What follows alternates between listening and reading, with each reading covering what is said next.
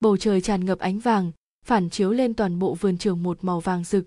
La bình lôi kéo tạ tư dĩnh ra khỏi thư viện, chỉ lên trời. Cậu xem, mình đã nói đi ra ngoài sẽ có bất ngờ mà. Chúng ta đều đã ngâm mình trong thư viện nhiều ngày như vậy, vẫn chưa có ý tưởng gì cho đề tài luận văn. Điều này chứng tỏ, chúng ta nên thư giãn một chút, nói không chừng ý tưởng liền tới. Tạ tư dĩnh nhìn bầu trời trắng lệ, nhắm mắt lại hít một hơi thật sâu, vài giây sau mới mở to mắt ra. Cô nàng nhìn la bình cười cười, trêu chọc cậu chỉ có ngụy biện là giỏi, nhưng lần này thì mình đồng ý. Giờ chúng ta đi ăn cơm trước, sau đó thì đi tản bộ ở sân thể dục. Hôm nay, chúng ta tạm gác việc chọn đề tài qua một bên đi. La bình lúc này mới nở nụ cười, kéo tay tạ tư dĩnh đi về phía nhà ăn. Kỳ thực, hai người mấy ngày nay đều ở thư viện tìm đọc rất nhiều tài liệu, cũng lựa được vài cái, nhưng mấy cái được chọn đều bị giảng viên bác bỏ. Vì để chọn được đề tài nhà nhà đều vui, cả hai trong khoảng thời gian này đều ngồi lì ở thư viện từ 7 giờ sáng đến 11 rưỡi tối. Buổi tối sau khi quay về ký túc xá còn thức đêm sửa sang lại tài liệu tìm được hôm nay. Mấy ngày nay, hai người đều trong trạng thái học tập trung cao độ, đúng là sắp chịu không nổi đến nơi. Cả hai nhanh chóng giải quyết xong cơm chiều, thong thả tàn bộ trên sân thể dục, vừa ngắm nhìn hoàng hôn phía chân trời, vừa tán gẫu câu được câu mất về những chuyện bắt quái trong trường dạo gần đây. Tuy rằng, hầu hết thời gian đều là la bình nói, nhưng cô nàng không quan tâm. Cô ấy vốn là người có tính cách cởi mở, rộng rãi. Ngay cả khi tạ tư dĩnh không tham gia vào cuộc nói chuyện nhưng chỉ cần tạ tư dĩnh ngẫu nhiên phản ứng đáp lại cũng đã đủ khiến cô vui vẻ. La bình và tạ tư dĩnh là bạn cùng phòng từ năm nhất đại học, vì hai người bạn cùng phòng còn lại là người địa phương. Hơn nữa, hai người đều có bạn trai, nên thường ngày rất ít khi ở lại trong ký túc xá. Cho nên, mối quan hệ giữa bọn họ và hai người bạn khác cùng phòng đều ở mức bạn bè thông thường. Tuy rằng, nhìn bên ngoài hai người trông có vẻ lạnh nhạt, nhưng ở chung với nhau thời gian dài, đều bồi dưỡng ra được sự ăn ý lẫn nhau. Rất nhiều thời điểm suy nghĩ trong lòng của đối phương đều có thể đoán được đến 80-90%. Hai người chậm rãi đi hai vòng sân thể dục, rồi mới ngồi xuống thảm cỏ ở sân bóng để nghỉ ngơi. La Bình díu ra, díu dít nói không ngừng một hồi lại thấy tạ tư dĩnh đối với mấy chuyện này không hứng thú gì, liền đổi đề tài, hỏi tạ tư dĩnh, cậu có biết học kỳ này, trường chúng ta cùng với đại học ca có chương trình trao đổi sinh viên hay không? Biết, tạ tư dĩnh nhìn bầu trời, lơ đễnh trả lời. Vậy cậu đối với việc này có hứng thú không? Sẽ đăng ký chứ? Không có, mình không định đăng ký. Vậy cậu cũng không định kiếm bạn trai sao? Mỗi ngày cắm chốt ở thư viện, cẩn thận không gả đi được đấy. La Bình nắm được cơ hội, liền đùa cợt một phen. Lần này, tạ tư dĩnh không có lại đáp lời cô, chỉ lắc đầu, rồi tiếp tục ngẩn người nhìn bầu trời. Hiểu biết tạ tư dĩnh, La Bình cũng sớm dự đoán được câu trả lời của cô nàng. Ở trong mắt La Bình, tạ tư dĩnh là một người vừa lý trí vừa lạnh lùng. Ít nhất trong 3 năm làm bạn với nhau, tạ tự dĩnh đều chưa từng thể hiện mình yêu thích cái gì, dù là đồ vật hay người. Đối với bất kỳ người nào hay chuyện gì đều cũng có thể giữ vững sự bình tĩnh, nói cách khác, chính là loại người thờ ơ với mọi thứ. Không biết là do bị hoàn cảnh ảnh hưởng hay là do có chuyện gì khác cuối cùng la bình vẫn hỏi thắc mắc bấy lâu trong lòng mình. Vậy cậu có thích người nào chưa? Cậu thích kiểu người như thế nào? Tạ tư dĩnh như cũ vẫn ngẩn người nhìn bầu trời cũng không trả lời la bình. La bình kỳ thật cũng không trông chờ cô nàng sẽ trả lời. Hai người không nói gì yên lặng ngắm hoàng hôn. Buổi tối sau khi làm xong tốt mọi việc, cả hai nhàn nhã nằm trên giường, tận hưởng khoảng thời gian nhàn rỗi hiếm có này. Tạ tư dĩnh nằm trên giường, ánh mắt xa xăm nhìn nóc giường. Qua một lúc lâu, cô nàng mới chậm rãi rút mặt dây chuyền đang đeo trên cổ ra. Đây thật ra cũng không tính là mặt dây chuyền, chỉ là một khối gỗ. Bên trên khắc một ít hoa văn hình tròn, khối gỗ dài đại khái khoảng 5 mm trông không đáng tiền. Nhưng dù là một khối gỗ không đáng tiền, nhưng lại bị sờ đến nhẵn bóng.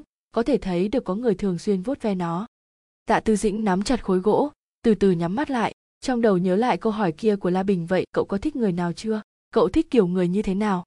Không có gu cụ thể, còn việc thích ai sao? Cậu ấy cũng tính chứ, chắc là có nhỉ? Theo câu trả lời, ký ức tạ tư dĩnh dần bị lôi kéo trở lại vào mùa hè năm ấy. Thời điểm tạ tư dĩnh mới học tiểu học, mối quan hệ của cha mẹ cô đã dặn nứt nghiêm trọng. Cả hai đã trải qua nhiều năm bằng mặt không bằng lòng. Cuối cùng hai người ly hôn khi tạ tư dĩnh học lớp 3. tuy nhiên hai vợ chồng đều chọn cách nói dối tạ tư dĩnh nói rằng bố cô cần phải rời nhà để chuyển công tác và đến nơi khác sinh sống hai người đã ly hôn theo thỏa thuận tạ tư dĩnh theo mẹ nên cô chuyển về nhà bà ngoại ở khi cô học lớp 4. Lúc đầu mới chuyển về nhà bà, tạ dư tĩnh cảm thấy rất khó chịu, cô không thể thích ứng được với nơi này. Dù sao, thì cô cũng được sinh ra và sống ở một thành phố lớn, cô cảm thấy rất khó chịu với cuộc sống khép kín ở nông thôn, không hạn chế này cũng hạn chế nọ, rất bất tiện. Sau một thời gian ở đó, tạ tư dĩnh cũng cảm thấy không đến nỗi nào. cô không còn phải học thêm nhiều như trước cũng không phải làm thêm bài tập về nhà. Mẹ cũng không còn nghiêm khắc với cô nữa. Đồ chơi của bạn bè ở đây thật thú vị. Tạ tư dĩnh bắt đầu trở nên bận rộn. Mỗi ngày đều dậy đi với bạn rồi đến nhà nhau. Có hôm cô còn không ăn cơm ở nhà mà ở đó cơm nước với gia đình người ta luôn.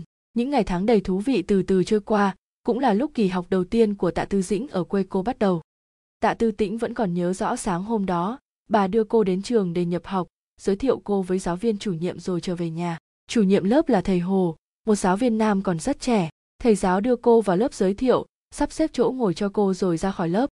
Tạ tư dĩnh nhìn sơ qua các bạn cùng lớp, rồi bước vào chỗ ngồi của mình. Ngôi trường ở quê mỗi khối chỉ có một lớp, mỗi lớp khoảng 50 học sinh. Ở đây không có bàn làm việc thông minh mà dùng bàn gỗ. Những chiếc bàn này đoán chừng cũng đã có nhiều năm tuổi. Chúng không chỉ cũ mà còn đầy những hình vẽ nguệch ngoạc và các vết dọc, vết cắt nhưng tạ tư dĩnh không quan tâm đến những điều này. Cô cảm thấy mình đã thực sự thích nghi với cuộc sống ở quê. Điều duy nhất không ổn là cô không thể nhớ được mọi người. Vừa rồi chỉ nhìn lướt qua, có rõ ai ra ai đâu. Đến khi tan học mọi người đến chào hỏi, cô mới không biết phải làm gì, chỉ có thể mỉm cười với họ. Nhưng lũ trẻ này sinh ra đã rất nhiệt tình, vừa gặp nhau không bao lâu, chúng lại hẹn nhau ra chơi sau giờ học. Trường được xây dựng trên một nơi cao giáo, không có cổng, chỉ có một dãy nhà dạy học 5 tầng và khu tập thể giáo viên 3 tầng xuống bậc thang đá là một khoảng không gian rộng lớn.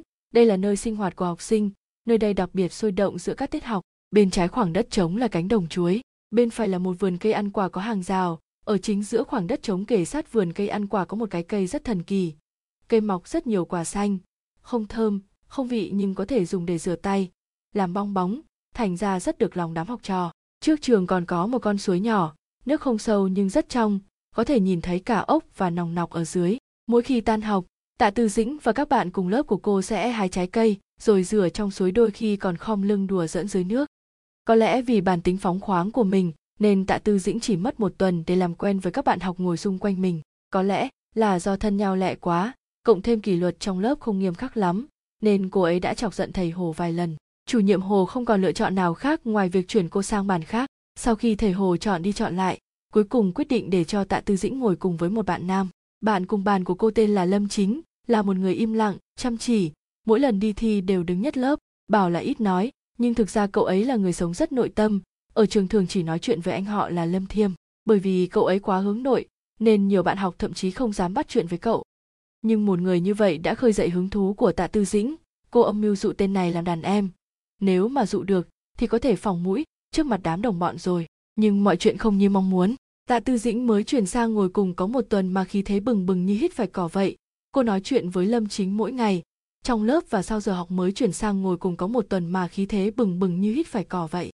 Nhưng sau hai ngày, lâm chính không còn để ý nhiều đến tạ tư dĩnh nữa. Trừ khi tạ tư dĩnh hỏi về học tập, còn không cậu sẽ cho ăn bơ luôn. Tạ tư dĩnh cứng đầu cứng cổ phấn đấu thêm vài ngày. Cuối cùng phát hiện chiêu trò gì cũng không có tác dụng nên đành chịu thua.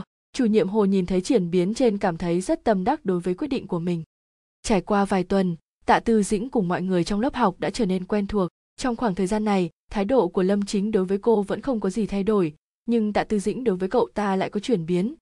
Dĩ nhiên, cũng không phải bởi vì cô muốn nhận lâm chính làm đàn em, mà do cô cảm thấy lâm chính luôn ở một mình, không ai chơi, giống hệt như cô hồi còn ở thành phố. Căn cứ vào tình huống có cùng cảnh ngộ này, tạ tư dĩnh cảm giác mình có nghĩa vụ phải giúp đỡ, cho nên bình thường cô cùng bạn bè đi chơi để rủ thêm lâm chính nhưng không ngoài dự đoán. Lần nào cậu ấy đều từ chối, có điều tạ tư dĩnh cũng không để ý. Những đứa trẻ ở quê trưởng thành rất sớm, bọn chúng thường được đối xử như người lớn. Đa số học sinh đều không có cha mẹ đưa đón nên cùng bạn bè đi đến trường. Lâm chính hàng ngày đều tự đạp xe đi học, bởi vì nhà cậu cách trường rất xa, nên không thể đi bộ được. Đa phần thời gian cậu đều có hẹn với một vài bạn học đạp đi đạp về, chỉ trừ lúc trực nhật. Lần đầu tiên tạ tư dĩnh trực nhật bởi sự phân công không hợp lý dẫn đến một chút xích mích với hai bạn cùng lớp. Tuy không có gì to tát, nhưng vẫn hoàn thành trễ công việc được giao. Đến khi xong xuôi cả thì trời cũng đã tối, trong trường học cũng chẳng còn ai. Mặt trời tuy đã lặn nhưng vẫn chưa khuất nắng hẳn. Đường đất ở quê thô sơ lại không có đèn thoạt nhìn có vẻ ám buồn bã. Tạ tư dĩnh không có tâm trạng trông hoa thưởng nguyệt vì cô bỗng phát hiện lâm chính và hai người bạn còn lại về chung đường. Nói cách khác, chỉ có cô một thân một mình đi về tạ tư dĩnh chưa về nhà một mình lúc hoang vắng như này bao giờ nên cô hơi sợ. Giữa lúc cô đang suy nghĩ, nên làm gì bây giờ? Lâm chính đeo ba lô lên chuẩn bị đạp xe về nhà. Sao cậu còn chưa về? Nhà cậu đâu phải hướng này, đi theo sau chúng tớ làm gì? Lâm chính quay đầu hỏi cô. Tạ tư dĩnh không biết, phải trả lời thế nào? Cô biết những đứa trẻ ở đây không sợ tối, buổi tối còn có thể chạy sang nhà người khác chơi. Nhưng tạ tư dĩnh rất sợ tối, ở thành phố lớn còn có đèn đường. Những lúc như thế này sau khi về nhà, chỉ cần bà ngoại túm cô về, cô sẽ không ra ngoài nữa. Nhưng cô lại không muốn lâm chính cười nhạo, nên vẫn ấp úng, không trả lời cậu. Cũng không biết lâm chính có phải nhận ra được điều gì hay không. Cậu ấy đem yên xe phía sau để xuống, nói với tạ tư dĩnh, lên đây đi, tớ đưa cậu về nhà, đường buổi tối không dễ đi lắm. Có lẽ do sợ, tạ tư dĩnh không còn dương nanh múa vuốt, ngoan ngoãn lên tiếng, được. Khi lâm chính đạp xe ra cổng trường, tạ tư dĩnh mới phát hiện anh họ lâm chính là lâm thiêm đang đợi cậu ấy nói là anh họ, nhưng thực ra lâm thiêm cũng chỉ lớn hơn lâm chính hai tháng. So với lâm chính hoạt bát hơn một chút, lâm thiêm thấy lâm chính đạp xe ra, liền chuẩn bị đạp xe theo. Khi lâm thiêm đuổi kịp, hắn mới nhìn thấy tạ tư dĩnh, không hiểu hỏi, sao bạn ấy lại ở đây? Không trở về nhà sao? Lâm chính giải thích tình huống qua một lần, lâm thiêm không nói gì thêm, liền im lặng đạp xe theo sau lâm chính. Nhưng tạ tư dĩnh lại có chút xấu hổ, nhỏ giọng nói với lâm chính, nếu phiền quá, cậu cứ để tớ xuống. Lâm chính không trả lời nhưng lâm thiêm lại cười, không có chuyện gì đâu, đưa cậu về cũng không tốn bao nhiêu thời gian. Tạ tư dĩnh ngượng ngùng gãi đầu, sau khi lâm chính đạp xe được một lúc, tạ tư dĩnh mới phát hiện con đường là lạ, tò mò hỏi, đường này hình như không phải là đường về nhà tớ. Lâm chính quay đầu liếc mắt tạ tư dĩnh, nghi ngờ nói, con đường này cũng có thể về nhà cậu, tuy là đường vòng nhưng tương đối bằng phẳng, y xe đạp sẽ dễ dàng hơn. Cậu chưa đi qua đường này bao giờ à? Tạ tư dĩnh ngượng ngùng cười, nói tớ chưa kịp đi do tớ nhớ đường hơi chậm. Tớ bình thường đi đường khác. Đường đó là nhờ bà tớ dẫn tớ đi nhiều lần tớ mới nhớ được. Lâm chính không nói gì. Tạ tư dĩnh cũng không nhìn thấy vẻ mặt của cậu. Cứ như vậy yên tĩnh lại. Không lâu sau đó, lâm chính đưa cô đến trước cửa thôn. Từ cửa thôn đi vào chút nữa, ven đường có mở hai cửa hàng bán đồ ăn vặt. Bình thường đều có người ra người vào. Nhất là buổi tối, mọi người sẽ tập trung ở đây để đánh bài, chơi đùa. Lâm chính đưa cô đến cửa thôn, hỏi cô, tớ sẽ không đưa cậu về nhà từ đây đi vào là có người, có đèn rồi, cậu có thể tự đi về không? Được được, tớ ở chỗ này quen rồi, tự đi được, cậu mau nhanh về nhà đi. Tạ tư dĩnh vui vẻ nói. Nói xong, vẫy tay chào lâm chính và lâm thiêm, thấy hai người đạp xe đi, rồi mới đi về hướng nhà mình. Lúc về tới nhà, quả nhiên bà ngoại liền hỏi, sao tạ tư dĩnh lại chế thế này mới về? Tạ tư dĩnh giải thích là phải ở lại trực nhật, do phân công trực nhật không hợp lý, còn việc lâm chính đưa cô về nhà thì không nói chữ nào bà ngoại thì lại cho rằng tạ tư dĩnh chưa từng làm việc nhà, lần đầu tiên trực nhật, làm việc có chút chậm nên mới về nhà trễ như thế. Cũng có lẽ lần này được lâm chính giúp đỡ, tạ tư dĩnh rất biết ơn lâm chính, mỗi lần bà ngoại cho cô đồ ăn vặt, cô đều để dành mang lên trường cho lâm chính, lâm thiêm ăn. Tình bạn giữa những đứa trẻ được thiết lập nhanh chóng, không bao lâu sau, tạ tư dĩnh đã trở thành bạn tốt của lâm chính, lâm thiêm. Phần lớn thời gian, ba người sẽ tụ tập lại, hoặc là thảo luận về bài vở, hoặc là nói về đồ ăn vặt và một chút chuyện phiếm khác. Dần dần, tạ tư dĩnh như tìm được cách ở chung với lâm chính. Lâm chính cũng không bài xích cô. Phần lớn lúc nói chuyện, cậu cũng sẽ trả lời, không còn tình trạng mặc kệ cô nữa. Bởi vì tạ tư dĩnh ngồi cùng bàn với lâm chính, cho nên hai người ở trường tiếp xúc nhiều hơn so với lâm thiêm.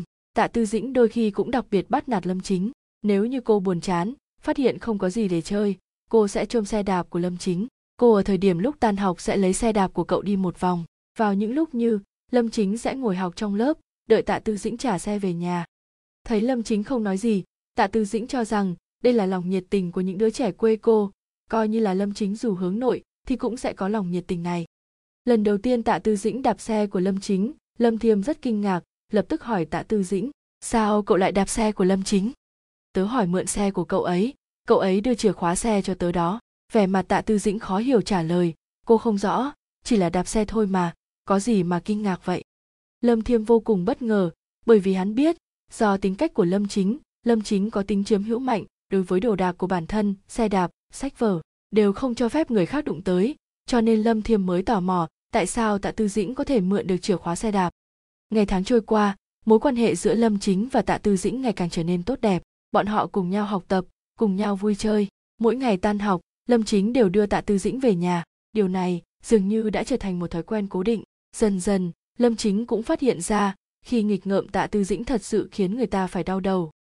Xung quanh trường học có một hộ gia đình trước nhà trồng một giàn nho, cây nho sinh trưởng rậm rạp, phủ kín cả giàn khiến nơi đây trở thành một nơi nghỉ mát và tránh nóng lý tưởng. Tạ tư dĩnh rất thích nơi này, thậm chí, có một thời gian, mỗi ngày cô đều cố ý đi ngang qua đây để ghé xem nó. Mỗi khi đi học buổi chiều, cô luôn thật đi sớm, chỉ để đến đây ngồi tránh nóng và tận hưởng sự mát mẻ từ giàn nho. Hóng mát còn chưa đủ cô nàng còn thích hái nho của nhà người ta đem cho lâm chính nếm thử. Cậu chỉ mới nếm thử miếng đầu tiên đều đã bị chua đến nhan cả mặt.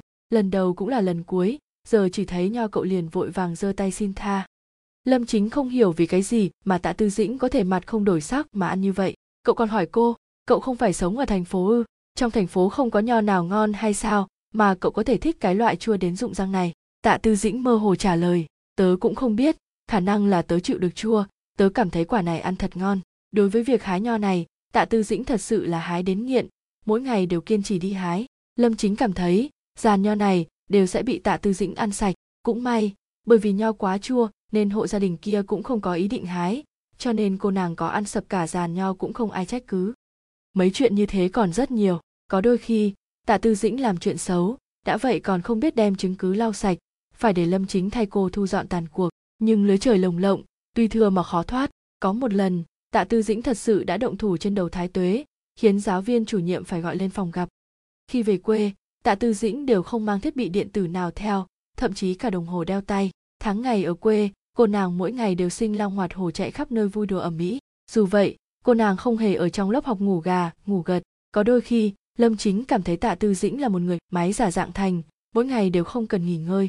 Nhưng hôm đó, tạ tư dĩnh thế, nhưng lần đầu tiên ngủ gật trong giờ học lâm chính cho rằng cô không được khỏe, hơn nữa tiết này là tiết tự học, cho nên cậu cũng không gọi cô dậy. Ngày đó, tạ tư dĩnh học xong tiết thứ tư liền trốn học. Đã vậy, cô còn rủ dê bạn học cùng nhau trốn tiết chủ nhiệm hồ biết tin vội gọi điện thoại đến cho phụ huynh của đám học sinh trốn học, cuối cùng biết được là tạ tư dĩnh chủ mưu chuyện này.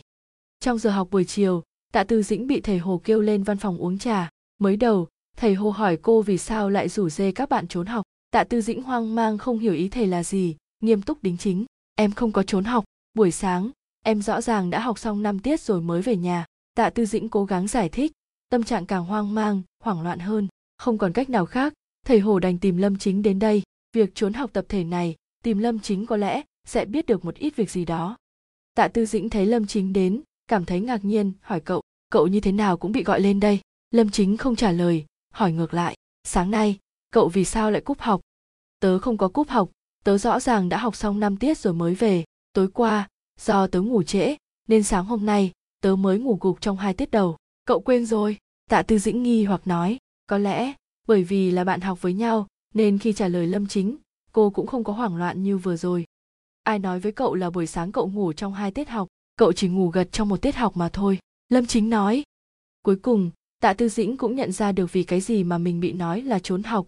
Cô nhỏ giọng lẩm bẩm tớ cảm thấy tớ đã ngủ rất là lâu. Thầy hồ rốt cuộc cũng đã hiểu được mọi chuyện, nhưng thầy lại cảm thấy khó hiểu, tại sao hơn nửa lớp đều cùng cô trốn học? Chẳng lẽ không có ai phát hiện điều bất thường? Thầy hồ kêu một số học sinh đã cùng tạ tư dĩnh trốn học hôm nay lên hỏi chuyện. Lúc này, chân tướng mới lộ ra. Hóa ra, tạ tư dĩnh ngủ đến hồ đồ, cho rằng chính mình ngủ suốt hai tiết học. Vào tiết học thứ tư, cô cùng mấy bạn học rủ nhau tan học về nhà, mà những bạn học đó nghĩ rằng việc này đã được chủ nhiệm lớp đồng ý nên không ai nghi ngờ gì, cùng tạ tư dĩnh tan học. Hiểu được vấn đề, thầy hồ không biết nên khóc hay nên cười, trái tim treo ngược cả buổi sáng cuối cùng cũng rơi trở lại trong bụng. Thầy hồ hỏi tạ tư dĩnh, em thật sự không phát hiện thời gian không đúng sao? Tạ tư dĩnh gãi đầu, nói, em không có để ý tới thời gian, trong phòng học lại không có đồng hồ, em cũng không có đeo đồng hồ, làm sao em biết sai giờ được? Vì lý do này, không bao lâu, thầy hồ cố ý mua một cái đồng hồ treo ngay bên cạnh bảng đen. Đối với chuyện nực cười vô lý này, thầy hồ cũng không truy cứu nữa, chỉ là thấy cảm thấy tạ tư dĩnh quá linh hoạt, yêu cầu quản thúc cô một chút. Cho nên, thầy hồ phạt tạ tư dĩnh một tuần trực nhật, công việc trực nhật đã bị thầy hồ điều chỉnh lại. Thầy cảm thấy dọn dẹp hai dãy bàn thay phiên nhau làm thì quá nhanh. Hơn nữa, công việc trực nhật cũng không nặng nhọc gì, cho nên điều chỉnh thành mỗi ngày dọn dẹp một dãy bàn. Tạ tư dĩnh đối với hình phạt này không có gì dị nghị. Dù sao, cô cũng đã làm sai, chỉ là cô nàng cảm thấy thật có lỗi với lâm chính, bởi vì áy náy, trong cả tuần bị phạt, số lần nói chuyện của tạ tư dĩnh với lâm chính cũng ít dần. Thật ra, lâm chính không cảm thấy oan uổng gì, chính cậu cũng cảm thấy mình có lỗi. Trong lớp để cho cô ngủ gật, không gọi dậy đã là không đúng. Lúc cô ấy trốn học, cậu cũng không phát hiện để ngăn cản kịp thời. Cho nên, lâm chính đối với việc bị phạt là cam tâm tình nguyện. Tạ tư dĩnh dựa vào nền tảng vững chắc trong quá trình học tập của mình những năm qua. Kể từ đó, cô không bao giờ chú ý nghe giảng trong lớp chỉ với chiếc bút hay cục tẩy là cô có thể ngồi nghịch cả ngày. Thậm chí, đôi khi thấy những chiếc lá rung rinh ngoài cửa sổ, cô ngắm suốt buổi học. Vì thế, thầy hồ đã không ít lần nhắc nhở cô. Đối với lời dạy dỗ của chủ nhiệm hồ, cô luôn bỏ ngoài tai. Cô còn ngày càng quá đáng hơn, miễn cưỡng chấp nhận và kiên quyết không bao giờ thay đổi. Mỗi lần như vậy thầy hồ lại rất tức giận. Gần đây, cô dường như bị thu hút bởi lâm chính. Trong khoảng thời gian này, cô chơi hết sức vui vẻ, thỉnh thoảng thấy chán cô liền đem ánh mắt đặt lên người lâm chính. Lúc đầu, cô thấy lâm chính trầm lặng. So với cậu ấy, tạ tư dĩnh cảm thấy mình giống một đứa trẻ ở nông thôn hơn, còn lâm chính lại giống đứa trẻ được dạy dỗ tốt ở một thành phố lớn. Bởi vì điều này, cô thường xuyên quan sát cậu, muốn xem tại sao cậu có thể im lặng ngồi trong lớp suốt cả buổi học và ít khi ra ngoài chơi sau giờ học như vậy. Khi cô mới nhìn, lâm chính cực kỳ khó chịu, luôn đe dọa cô đừng nhìn tớ nữa. Nếu không tớ sẽ nói với chủ nhiệm hồ rằng cậu không chú ý trong giờ tạ tư dĩnh cong môi nói, tớ không sợ chủ nhiệm hồ, cậu mách với thầy ấy cũng vô dụng. Vậy tớ sẽ nói thầy hồ đổi chỗ ngồi, tớ sẽ không ngồi cùng bàn với cậu nữa. Lâm chính tức giận nói. Tạ tư dĩnh nghe vậy, trợn tròn mắt, ngồi xổm nói, ngoại trừ tớ ra, không ai muốn ngồi cùng bàn với cậu đâu. Lâm chính tức giận đến mức không nói được lời nào, quay đầu đi làm bài tập, mặc kệ tạ tư dĩnh. Thực tế, mọi người trong lớp không quan tâm nhiều về việc họ cùng bàn nhưng lâm chính quá trầm tính và đam mê mãnh liệt với học tập. Nếu có ai đó ngồi cùng bàn với cậu, người đó sẽ không thể nói chuyện trong giờ, cũng không chơi với bạn sau giờ học nên mọi người trong lớp không thích ngồi cùng bàn với cậu. Trước khi tạ tư dĩnh chuyển đến, cậu ấy thường ngồi cùng anh họ hoặc đơn độc. Thấy lâm chính không phản bác nữa, tạ tư dĩnh tiếp tục chăm chú nhìn cậu. Tạ tư dĩnh nằm trên bàn bò lên bàn nhìn lâm chính đang viết từng chữ một. Vẻ mặt của cậu rất nghiêm túc, như thể không có điều gì hấp dẫn bằng để kiểm tra ngay cả khi bị tạ tư dĩnh nhìn chằm chằm cậu, cũng không muốn để ý tới. Hình như cậu ấy dùng sức để viết, khẽ cắn cắn môi dưới. Tạ tư dĩnh nhìn thẳng vào khuôn mặt lâm chính. Đột nhiên, cô phát hiện ra người trước mặt không chỉ ngoan, mà kiểu tóc còn rất gọn gàng. Tóc lâm chính cắt theo kiểu đầu nấm, nhưng dài hơn một chút. Phần tóc phía dưới được để nguyên, dài vừa đến lông mày. Toàn bộ kiểu tóc không có vẻ ương ngạnh, ngược lại, nó trông thật thư sinh, hiền lành. Dưới sống mũi gần khóe mắt có một nốt ruồi nhỏ tuy chỉ là dấu ấn nhỏ trên khuôn mặt nam sinh trắng trẻo, dù vậy, không ngờ lại mang đến một nét quyến rũ riêng có phần nữ tính, nhưng không khiến người khác cảm thấy ảo là, ngược lại làm cho họ một cảm giác uyển chuyển tinh tế. Tạ tư dĩnh thấy không thể tin được, làm sao có thể có người trông hiền lành, đáng yêu đến vậy? Nhưng lúc đó, cô không ngờ rằng, chính khuôn mặt của người này đã lưu lại trong tâm trí cô rất nhiều năm. Cuộc sống cứ trôi qua như vậy, tạ tư dĩnh rất muốn học theo cách và chữ viết của cậu ấy, đôi khi học cả cách nói của cậu trong lúc học theo rất nhiều trò đùa tự nhiên được tạo ra. Thế giới của trẻ con ít phức tạp hơn rất nhiều. Chính là ngay cả khi giận dỗi tôi vẫn chơi với bạn. Bầu trời lúc đó luôn trong xanh và mọi người luôn vui vẻ. Lúc đó chúng ta luôn vui vẻ không lo sợ bất cứ điều gì. Chưa bao giờ nghĩ trên đời này lại có một nỗi buồn mang tên chia ly và trong đó có một loại chia ly là rời đi không nói lời từ biệt. Sau khi kết thúc năm học lớp 4, trong kỳ nghỉ hè năm đó, mẹ của Tạ Tư Dĩnh trở về, bà ấy về để đón Tạ Tư Dĩnh lên thành phố. Mẹ Tạ không nói cho với con gái mình. Khi Tạ Tư Dĩnh biết chuyện, cô còn chưa chuẩn bị tâm lý thì đã bị đưa về. Lại một cuộc sống mới bắt đầu, câu chuyện cũ được tiếp tục. Tạ Tư Dĩnh không ngờ rằng cô lại bị nhiễm nhiều thói quen của Lâm Chính như vậy. Khi viết, Lâm Chính thường đắn đo suy nghĩ, cậu hay cắn cắn môi dưới. Tạ Tư Dĩnh cũng làm những hành động đó. Cô nghĩ rằng thói quen này sẽ được duy trì.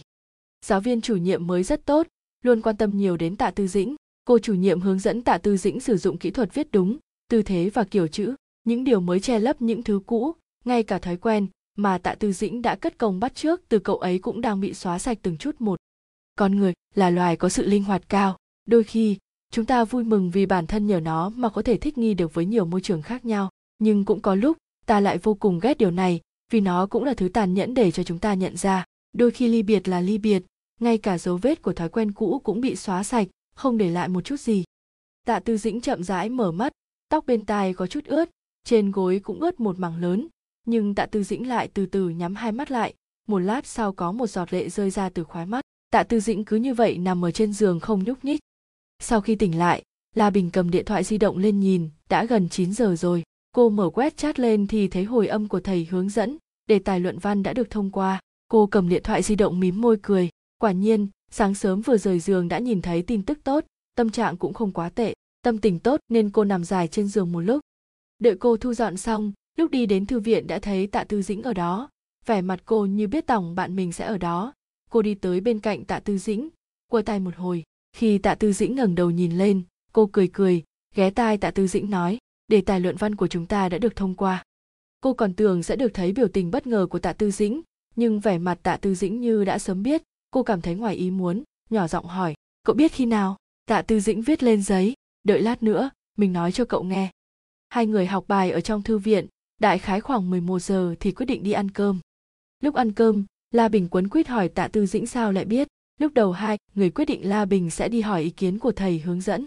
Sau khi tạ tư dĩnh nhai xong cơm, chậm rãi mở miệng nói, sáng sớm nay thầy hướng dẫn gọi điện thoại cho mình, nói 11 giờ rưỡi trưa nay đến tìm thầy thầy cũng nói cho mình biết chủ đề đã được thông qua. Chúng ta ăn nhanh lên một chút. La bình vừa nói vừa ăn nhanh hơn. Hai người có cùng chung thầy hướng dẫn. Thầy là người sắp về hưu. Họ hoàng là một thầy giáo rất cởi mở. Chỉ là đối với luận văn của các cô thì tương đối nghiêm khắc, yêu cầu rất nhiều. Những lúc khác, thầy lại là một lão già tai quái, thường xuyên cùng các cô cười đùa.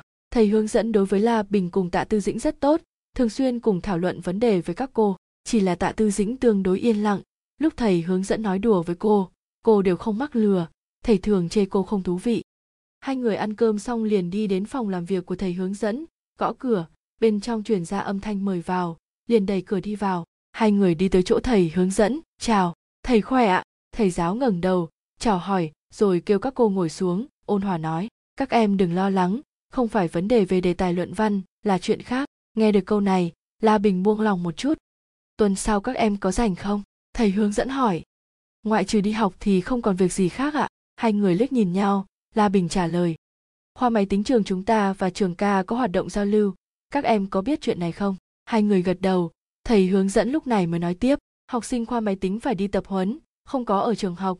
Thầy cùng chủ nhiệm khoa của họ có quan hệ tốt, nên họ muốn nhờ chúng ta hỗ trợ tiếp đãi học sinh trường ca, cũng dẫn họ đi tham quan làm quen với hoàn cảnh trong trường. Thầy đem chuyện này giao cho hai em làm có được không?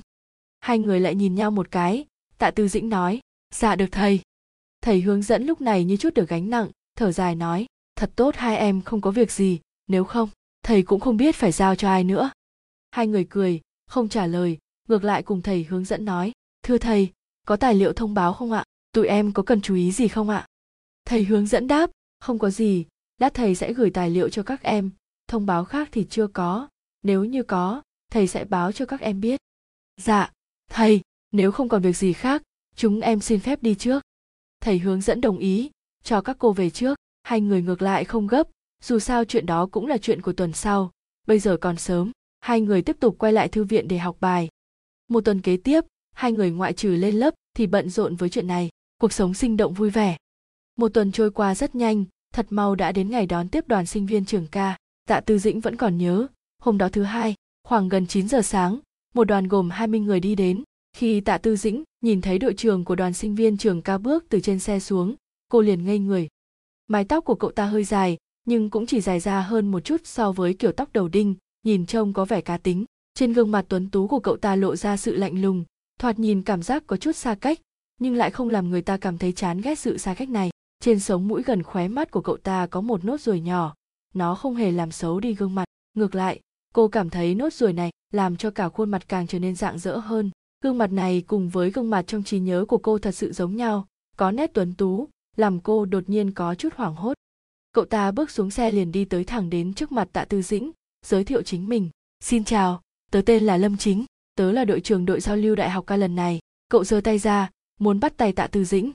Từ trong hoảng hốt lấy lại tinh thần, vì không muốn bắt tay, nên cô chỉ khẽ gật đầu chào. Lâm chính cũng không cảm thấy xấu hổ gì thong dong thu tay lại, hướng tạ tư dĩnh gật đầu chào. Lúc này, tất cả mọi người trên xe đều đã xuống dưới tập hợp lại. Lâm chính thấy mọi người đã ổn định, xoay người lại nói với tạ tư dĩnh, bạn học, làm phiền cậu dẫn chúng tớ đến ký túc xá nhé. Tạ tư dĩnh đồng ý, đi lên phía trước dẫn đường cho bọn họ. La bình thì đi song song với nhóm sinh viên nam mới tới này. Với tính cách rộng rãi của mình, la bình vừa gặp mặt đã cùng đám sinh viên nói chuyện hợp sơ, chém gió tới trên trời dưới đất dọc đường đi đều là âm thanh nói cười của cô và nhóm sinh viên mới đến. Ngược lại, tạ tư dĩnh cùng lâm chính đi ở phía trước, bước đi đều nhanh hơn so với mọi người. Trong suốt quãng đường, hai người đều chẳng nói với nhau câu gì. Tạ tư dĩnh đi ở phía trước lâm chính, cậu liền vội vàng đi sát theo sau, vừa nhìn có chút kỳ quái, nhưng nhìn thế nào lại có cảm giác hài hòa đến lạ kỳ. Sau khi tạ tư dĩnh và la bình đưa mọi người đến ký túc xá, để có thời gian cho mọi người thu xếp hành lý và nghỉ ngơi. Cả hai hẹn mọi người khoảng 11 rưỡi sẽ dẫn mọi người đi tham quan khuôn viên trường. Sau đó, sẽ cùng đến nhà ăn ăn trưa. Dặn dò mọi người xong, hai người liền rời đi. Lúc cả hai mới vừa xuống dưới sảnh ký túc xá, Lâm Chính đã vội đuổi theo sau. Cậu hỏi, bạn học, tớ có thể thêm quét chat của cậu không? Nếu có chuyện gì cũng dễ dàng liên lạc hơn. Nói là nói như vậy, nhưng cậu ta đã trực tiếp đưa điện thoại tới trước mặt tạ tư dĩnh. Mặc dù, La Bình có chút hiếu kỳ với hành động này của Lâm Chính, nhưng cô nàng vẫn không quên khẽ kéo nhẹ góc áo tạ tư dĩnh, nhắc nhở cô nàng.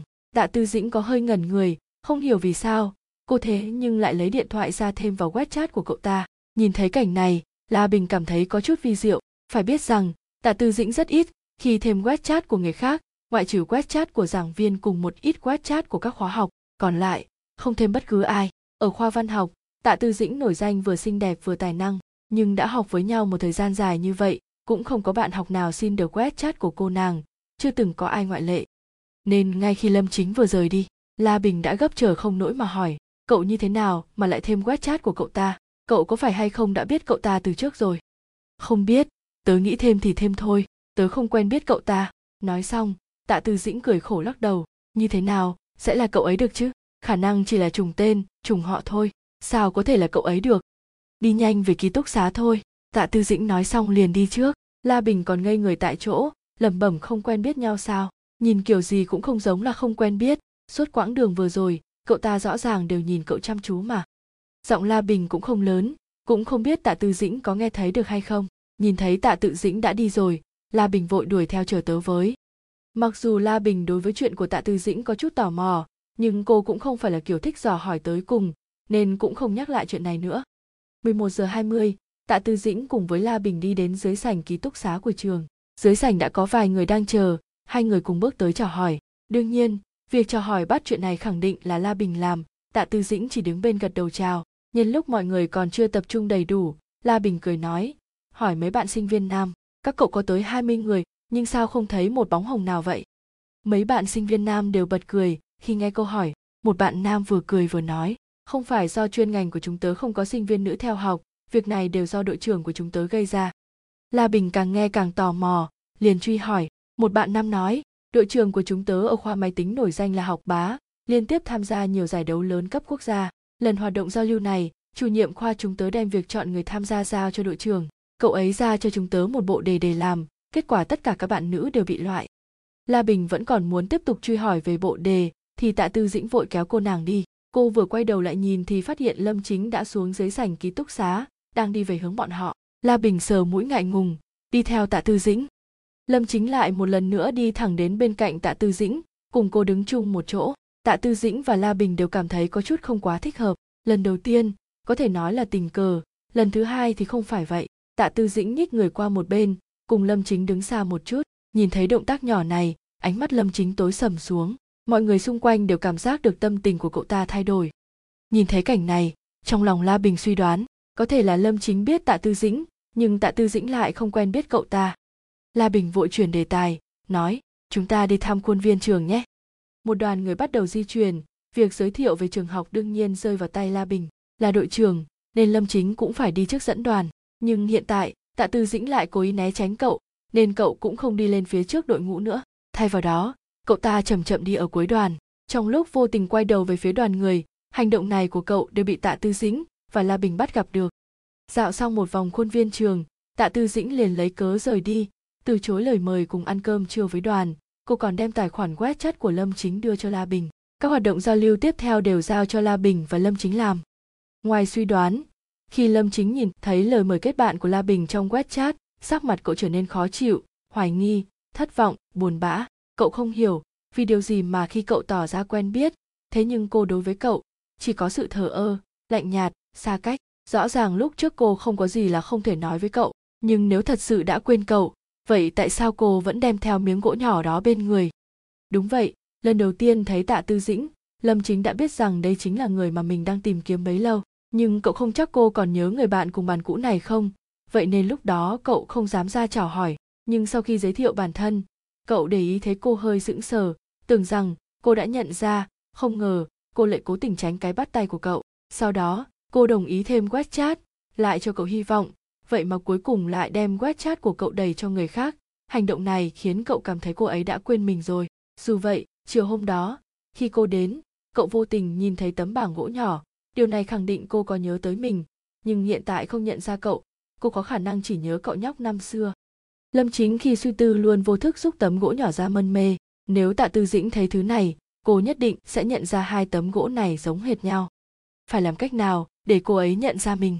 Đồng thời lâm chính cũng rất tò mò. Rốt cuộc trong nhiều năm qua, cô đã trải qua những gì mà có thể khiến một người đã từng vui vẻ, lạc quan trở nên nội tâm như vậy, trước mặt người khác lại phòng bị thái quá như thế. Không biết đã qua bao lâu, lâm chính mới ngừng xoa xoa tấm gỗ nhỏ, lông mày thả lòng. tạ tư dĩnh và la bình trở lại cuộc sống thường ngày. Thời gian này, họ hiếm khi gặp lâm chính và các bạn học khác. Thỉnh thoảng có gặp nhau, thì hai bên chỉ chào hỏi qua loa rồi đường ai nấy đi. Hôm nay, đột nhiên giáo sư yên cầu tạ tư dĩnh và la bình đến văn phòng để sửa lại tài liệu. Hai cô gái làm theo mà không nghĩ gì nhiều. Nhưng khi thấy tài liệu mình cần phân loại là tài liệu của lâm chính và những người khác, hai người đều rất ngạc nhiên. Thầy ơi, học sinh ít bên đó chuẩn bị về rồi mà. Sao không giao để bọn họ tự làm luôn? Tụi em khoa văn ngồi phân loại tài liệu cho ít trông nó có ngộ không chứ? Giáo sư giải đáp, thầy cũng thấy lạ, nhưng nhóm trao đổi đã trực tiếp giao tài liệu cho thầy thầy cũng hỏi giáo viên bên họ rồi. Bên ít trả lời rằng chúng ta có thể giúp họ sắp xếp để họ mang về trường thôi là được, cũng không phải là vấn đề lớn gì. Giáo sư ngừng một lúc, nói, dù sao thì mọi người cũng đều biết nhau, như vậy sẽ dễ làm việc hơn.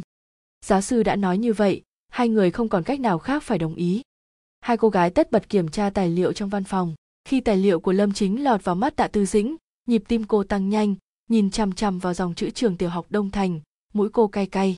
Hóa ra, người đó thực sự là cậu tạ tư dĩnh cầm tài liệu sững người, la bình không khỏi nhìn cô. Tạ tư dĩnh xác một nơi hồn một nẻo trong mắt vẫn còn đọng một tầng xương nước, chóp mũi có một chút đỏ. Nhìn thấy cô như vậy, la bình cũng không muốn làm phiền cô, chỉ đành chờ tinh thần cô ổn định lại, rồi mới hỏi han. Đến khi xong việc cũng đã gần 8 giờ, hai người khóa cửa phòng chuẩn bị rời đi. Lâm chính dựa tường đứng bên ngoài rõ ràng là đang đợi ai đó. Vừa chưa kịp chào hỏi đã thấy lâm chính đi đến trước mặt họ, quay sang la bình nói, tớ đang có chút việc cần tìm cậu ấy cậu có thể tạm thời tránh mặt để chúng tớ nói chuyện được không? La bình nhìn về phía tạ tư dĩnh hỏi ý kiến, thấy cô gật đầu nhẹ, rồi mới đồng ý với lâm chính. Được rồi, vậy tớ đi trước. Sau khi la bình rời đi, lâm chính hỏi tạ tư dĩnh, cậu nhận ra tớ không? Tạ tư dĩnh gật đầu, trả lời, tớ nhận ra, cậu là lâm chính. Lâm chính nghe cô nói xong thì bật cười, đúng, tớ là lâm chính. Nụ cười này khác với lần gặp đầu tiên, không còn là nụ cười xã giao khách khí mà là vui vẻ từ tận con tim tảng băng giữa họ trong phút chốc như bị ai đập vỡ. Tuy rằng, bọn họ vẫn chưa trở nên thân thiết như xưa, nhưng tất nhiên, tạ tư dĩnh không còn tỏ ra xa cách với lâm chính nữa. Dường như nhận ra điều này, nụ cười trên môi cậu càng ngày càng tươi. Lâm chính đưa tạ tư dĩnh về ký túc xá ở tầng dưới. Tuy rằng dọc đường hai người không nói nhiều, nhưng bầu không khí cũng không ngại ngùng. Lung túng gì? Tạ tư dĩnh tạm biệt cậu rồi đi vào. Lâm chính vui vẻ trở về ký túc xá. Tuy rằng nụ cười chỉ lấp ló đó đây nhưng những người bạn cùng phòng đều có thể thấy được tâm trạng của chậu vô cùng tốt.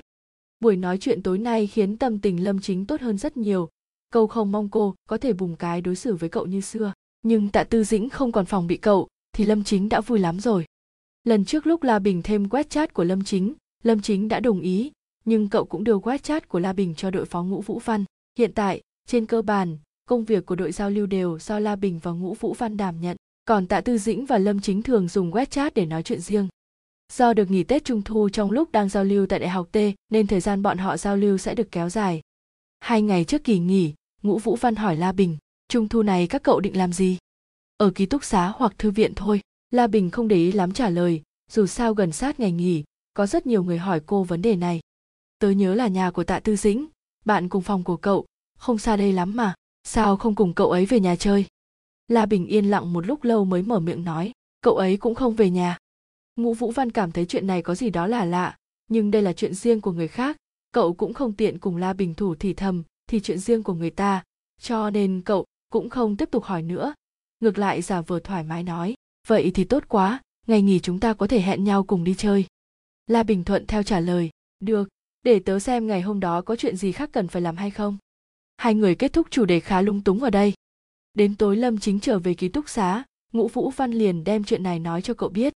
Lâm chính sau khi nghe xong, lông mày trao lại, cậu đại khái đoán được tính cách của tạ tư dĩnh bây giờ không thoát khỏi ảnh hưởng bởi chuyện gia đình, nhưng cậu không nghĩ tới chuyện lại nghiêm trọng đến vậy. Cậu cũng không có cách nào, dù sao, đây cũng là chuyện gia đình cô, cậu không có quyền nhúng tay vào. Chẳng qua chỉ cần nghĩ đến ở nơi cậu không thấy, cô gái của cậu bị tổn thương nhiều như vậy, trong mắt lâm chính đều là đau lòng. Ngày thứ hai lâm chính hẹn tạ tư dĩnh đi ăn cơm trưa. Lúc ăn cơm, lâm chính hỏi cô, cậu có lịch gì vào ngày trung thu không? Tạ tư dĩnh không nói gì, chỉ cúi đầu ăn, dáng vẻ rất chăm chú, coi như trên trời có sập xuống cũng không thể quấy rầy việc ăn uống của cô. Nhưng lâm chính biết tạ tư dĩnh nghe thấy được, lâm chính nhìn thấy cô như vậy, cảm thấy rất bất đắc dĩ. Lúc gặp lại cô, chỉ cảm thấy cô thay đổi rất nhiều, nhưng trải qua khoảng thời gian ở chung này, cậu từ từ ở trên người cô thấy lại được dáng vẻ khi còn bé đó mặc dù vẻ bề ngoài hay tính cách đều khác so với trước đây, nhưng một ít thói quen trước đây vẫn được giữ lại. Ví dụ như, khi cô nghe thấy điều gì mà cô không muốn nghe hoặc không muốn trả lời, cô sẽ giả vờ không nghe thấy, đồng thời tỏ vẻ mình đang chăm chú làm việc khác.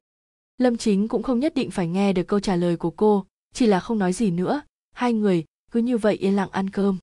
Đến khi ăn cơm xong, tạ tư dĩnh mới ngẩng đầu lên hỏi cậu cậu vừa mới nói gì? Tớ không nghe rõ lắm. Lâm chính không ngạc nhiên chút nào chỉ nhẹ nhàng lặp lại câu hỏi vừa rồi, cậu có sắp xếp gì vào ngày trung thu không? Tạ tư dĩnh mỉm cười, trả lời với giọng điệu thoải mái pha một chút nghịch ngợm, nếu không có gì bất ngờ xảy ra, tớ sẽ ở trường học. Sau đó, cô hỏi lại lâm chính, sao vậy? Cậu cần tớ giúp cái gì hả? Lâm chính thuận theo lời cô, nói, đúng vậy, liệu tớ có vinh dự được mời cậu đi chơi không? Để tớ suy nghĩ một chút, nói xong, tạ tư dĩnh cầm lấy dĩa ăn của mình rời đi. Lâm chính thấy vậy vội vàng ăn xong vài miếng cơm còn lại, rồi cầm dĩa ăn chạy theo sau. Hai người cùng nhau chậm rãi đi đến thư viện. Thỉnh thoảng lâm chính nghiêng đầu nhìn tạ tư dĩnh, dáng vẻ như muốn nói gì đó. Lâm chính do dự thật lâu, rốt cuộc vẫn không mở miệng hỏi.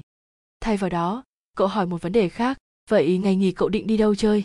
Có nơi nào cậu muốn đi không? Để tớ lên kế hoạch cho. Kỳ nghỉ này khá dài, chúng ta có thể đi cùng nhau. Sau khi tạ tư dĩnh nghe thấy cậu hỏi vấn đề này, nhỏ giọng thở phào nhẹ nhõm cô thừa dịp suy nghĩ điều chỉnh lại trạng thái của mình.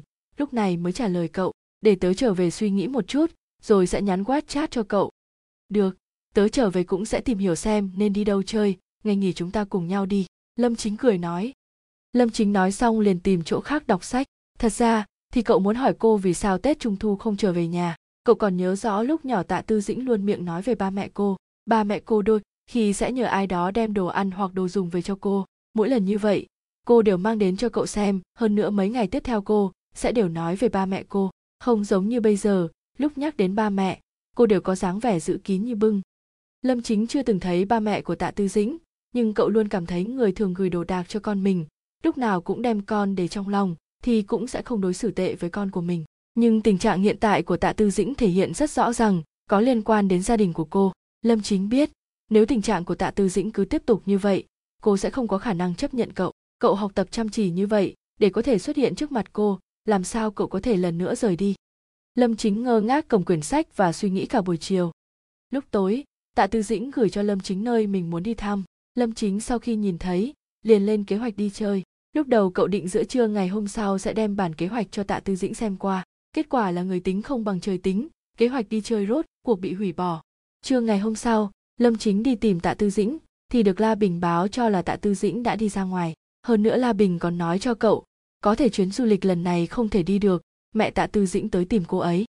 Cùng lúc đó, tạ tư dĩnh đang ngồi trong một nhà hàng, bên cạnh là mẹ cô và bố dượng, cầm trong tay ly nước ấm, ánh mắt tạ tư dĩnh vô hồn nhìn chằm chằm ly nước, không hề nhìn mẹ cô hay nói bất cứ lời nào với bà. Thấy cô như vậy, mẹ và bố dượng cô đều liếc mắt trao đổi với nhau, trong lòng cả hai có chút ngại ngùng. Một lúc lâu, mẹ cô mới lấy hết can đảm mở lời với cô. Từ từ mẹ mua cho con một căn phòng ở nói xong, bà đưa cho tạ tư dĩnh một chuỗi chìa khóa, nhưng tạ tư dĩnh không cầm lấy. Vì thế bà lại đặt nó trên bàn trước mặt tạ tư dĩnh. Hai người đều trầm mặc một hồi lâu. Lúc này, mẹ tạ tư dĩnh lại lấy ra tiếp một tấm danh thiếp và một thẻ ngân hàng đưa cho cô, nói, đây là nhà thiết kế nội thất mà mẹ tin tưởng. Phòng ở còn chưa có sửa sang, lắp đặt thiết bị, con có thể liên lạc với nhà thiết kế này để trao đổi thêm. Con cứ dựa theo ý thích của mình, mà trang hoàng lại căn phòng, giấy tờ căn nhà đều đặt ở trong phòng con có rảnh thì có thể ghé xem phòng một chút, tiện thể cầm giấy tờ nhà về. Nói xong, bầu không khí yên tĩnh, trầm mặc đến ngại ngùng kia lại quay trở lại giữa hai mẹ con. Tạ tư dĩnh vẫn như cũ không thèm để ý bà ta đang nói gì. Mẹ cô dường như vẫn còn có điều muốn nói, miệng mấp máy, nhưng lại không nói lời nào. Lúc này, tạ tư dĩnh mới ngẩng đầu lên nhìn về phía mẹ cô, nói còn có gì muốn nói? Thì nói hết đi, không nói gì nữa, thì tôi đi trước đây. Từ từ con đừng như thế nữa con cứ tỏ vẻ chống đối với mẹ như thế, mẹ thật sự rất đau lòng. Lời bà ta còn chưa dứt, tạ tư dĩnh đã cầm lấy túi sách, đứng lên bỏ đi. Thấy cô muốn bỏ đi, bà ta liền gấp gáp, vội nói, công ty chú mạc ở trong khoảng thời gian này đang gặp khó khăn trong vấn đề xoay vòng vốn. Con có thể đem căn biệt thự trên danh nghĩa của con bán đi, đem tiền cho chú ấy mượn để xoay vốn một chút được không? Chúng ta không mượn không của con, đây là căn chung cư chúng ta bồi thường cho con, căn phòng đều đứng tên con. Chờ qua một thời gian công ty chú mạc chuyển biến tốt đẹp, chúng ta sẽ trả lại số tiền kia cả vốn lẫn lời lại cho con. Tạ tư dĩnh đang đứng lên bỏ đi, liền dừng lại, xoay người nhìn về phía mẹ cô, nhìn chăm chăm bà ta, không thể tin được vào tay mình mà hỏi lại, bà muốn tôi đem căn biệt thự kia đi bán? Đúng vậy. Bà ta nghiêng đầu, né tránh ánh mắt của tạ tự dĩnh nhìn bà. Tạ tư dĩnh rời tầm mắt, cười mỉa hỏi, bà hỏi qua ý bố tôi chưa? Mẹ đã hỏi qua ông ấy nói căn biệt thự kia trên danh nghĩa thuộc về con, chỉ cần con đồng ý liền có thể bán. Nghe được cô hỏi chuyện, lúc này bà ta mới dám quay đầu lại nhìn cô. Tạ tư dĩnh lại cười nhếch mép, lần này cô thậm chí còn cười ra tiếng. Mẹ và bố dượng của cô đều nghi hoặc và căng thẳng nhìn cô. Tạ tư dĩnh nói thẳng, vậy các người chọn ngày đi, tôi sẽ cùng các người đi hoàn thành các thủ tục. Lúc này, nghe được cô đồng ý, mẹ cô có chút sửng sốt, thật mau phản ứng lại, vội nói với bố dượng cô, anh mạc anh nhanh đem hợp đồng lấy ra đây đi. Em đã nói rồi. Từ từ ngoan ngoãn. Hiểu chuyện như vậy, chắc chắn sẽ đồng ý mà. Bố dượng của cô lúc này mới tỉnh người lại, luống cuống tay chân, từ trong cặp sách ra bản hợp đồng cùng bút, đưa tới cho tạ tư dĩnh, nói với cô, những thủ tục đó không cần con phải bận tâm, con chỉ cần ký vào bản hợp đồng này, những việc còn lại cứ để chú làm là được. Tạ tư dĩnh lại ngồi xuống ghế, mở ra bản hợp đồng, cẩn thận xem. Lúc này, mẹ cô cũng ngồi xích lại gần, miệng lại nói không ngừng không cần xem cẩn thận như vậy, hợp đồng này mẹ đã giúp con xem qua rất nhiều lần, không có vấn đề gì đâu. Sau đó, bà ta cầm lấy chìa khóa, thẻ ngân hàng và danh thiếp ở trên bàn bỏ vào trong túi sách của tạ tư dĩnh, nhìn cô và nói, con có thể cùng nhà thiết kế kia liên lạc trao đổi về việc sửa sang lại phòng ở.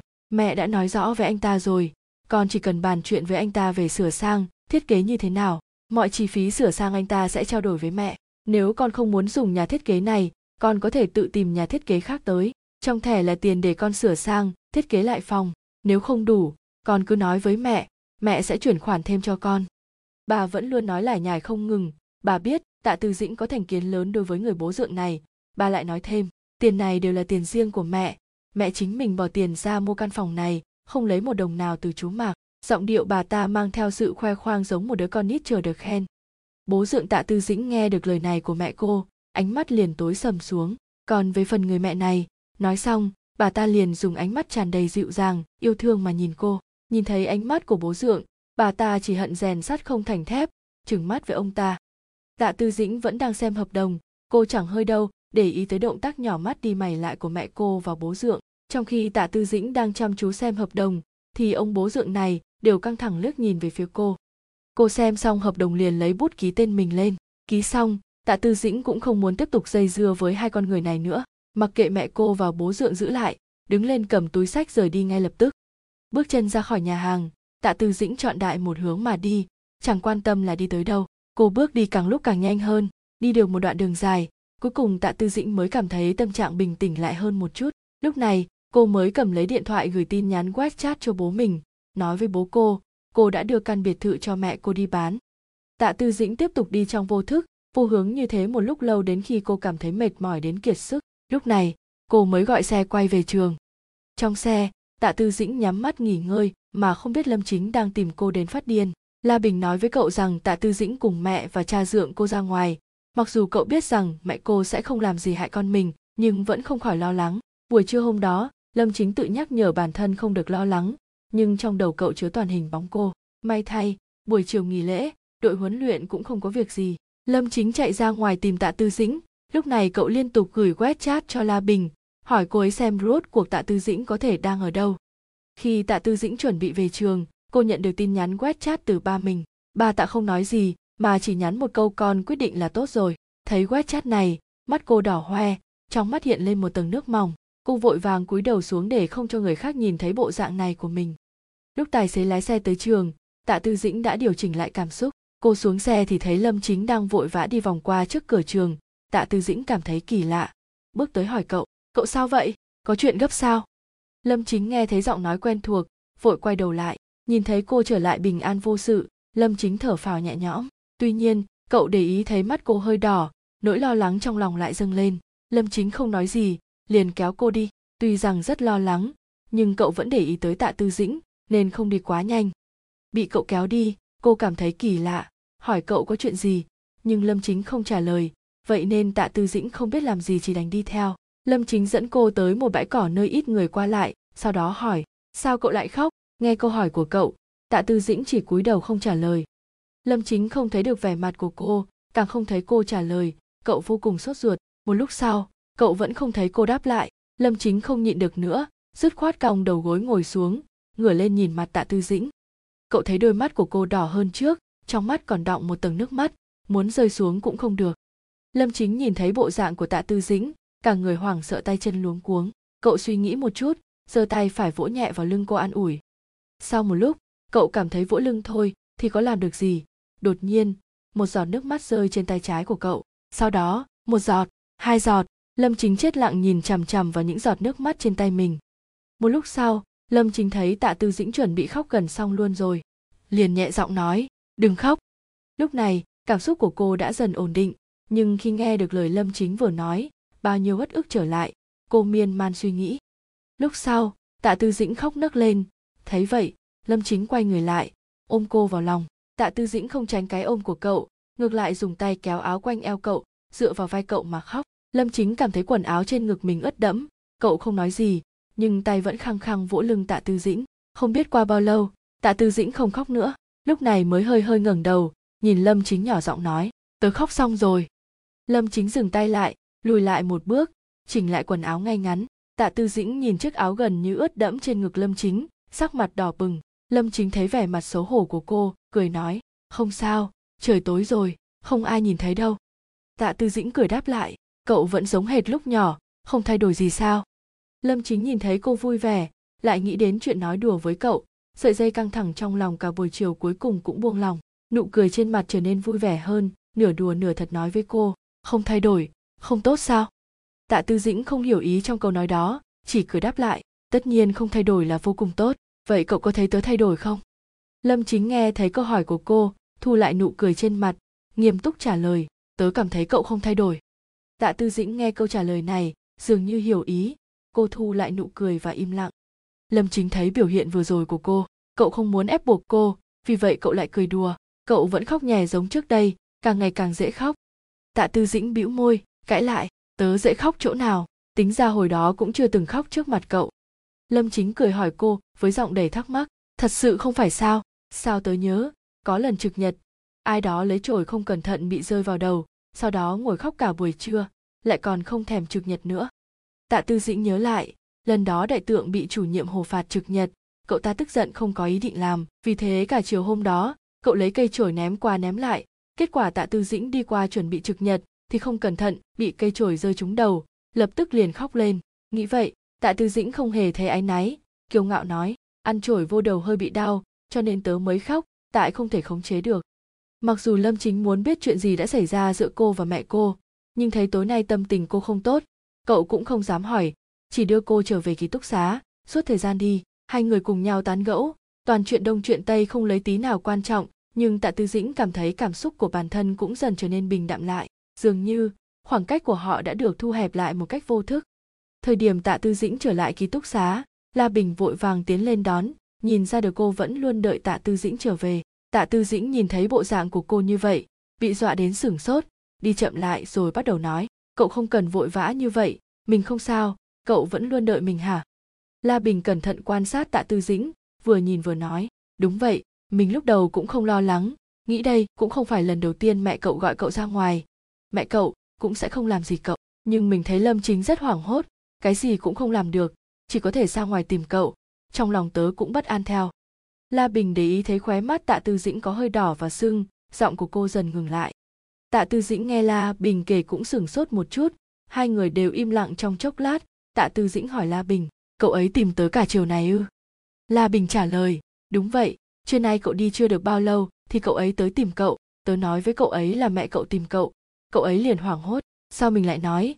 Đây không phải lần đầu mẹ cậu tới tìm cậu. Mẹ cậu sẽ không làm gì cậu đâu. Cậu ấy bình tĩnh được một lúc, rồi không hiểu sao buổi chiều vẫn ra ngoài tìm cậu. Còn gọi điện thoại hỏi những nơi nào cậu hay thường đi. Sau đó vẫn không tìm thấy cậu. Cậu ấy chỉ có thể đứng trước cổng trường đợi cậu. La bình nói xong rồi im lặng. Cô do dự giống như có điều muốn hỏi, nhưng lại không biết có nên hỏi hay không. Một lát sau cô vẫn lấy hết can đảm hỏi, cậu khóc à? Đã xảy ra chuyện gì vậy? Nếu có chuyện gì xảy ra, chúng ta có thể cùng nhau tìm cách giải quyết. Tạ tư dĩnh nhìn bộ dạng cô giống như sắp có tai họa ập đến. Cô bật cười thành tiếng nói, mình thì có chuyện gì chứ? Không có chuyện gì đâu. Cậu đừng lo lắng quá. Nói xong, vỗ nhẹ nhẹ lên bả vai la bình để trấn an. Câu trả lời không ngoài dự đoán của la bình. Cô biết, tạ tư dĩnh quá độc lập. Coi như thật sự, có chuyện gì đó xảy ra thì cũng sẽ rất ít khi nói cho người khác biết nghĩ tới đây, la bình ngẩng đầu lên, nghiêm túc nhìn thẳng vào mắt tạ tư dĩnh nói, không có việc gì thì tốt rồi, có chuyện gì thì nhớ phải nói cho mình biết, ba người thợ giày còn hơn ra cắt lượng, nhiều người thì có nhiều khả năng tìm được biện pháp tốt. Tạ tư dĩnh biết tình trạng hôm nay của cô làm cho la bình lo lắng, cũng không nói gì, chỉ là liên tục gật đầu, nói, mình biết rồi, nếu có việc gì mình sẽ nói với cậu, sẽ không nói dối cậu đâu. Vừa nói vừa đẩy la bình ra ban công, mình bây giờ đã về rồi cậu đi tắm rồi thả lòng một chút đi. Không có chuyện gì đâu, đừng lo lắng quá. Sau khi la bình đi tắm, tạ tư dĩnh nằm trên giường suy nghĩ cẩn thận. Hóa ra cậu ấy cố ý chờ ở đó. Nỗi phiền muộn trong lòng tạ tư dĩnh dường như tiêu tan đi một chút. Cảm giác ngày hôm nay cũng không tồi tệ đến vậy. Trong ký túc xá nam sinh, ngũ vũ văn thấy lâm chính trở về. Chiều gạo nói, hôm nay, cậu tìm tiểu mỹ nhân một ngày, đêm nay có ôm được mỹ nhân về không nha? Lâm chính nhìn cậu nhưng không nói gì tìm quần áo rồi đi tắm. Ngũ vũ văn thấy vậy, giơ tay lên sờ mũi một cái, nở nụ cười, cũng không nói gì tiếp tục chơi game. Khi lâm chính tắm rửa xong đi ra, ngũ vũ văn để điện thoại xuống, cười hì hì nói, không ôm được mỹ nhân về hả? Cái này không giống như phong cách đánh nhanh thắng nhanh của cậu.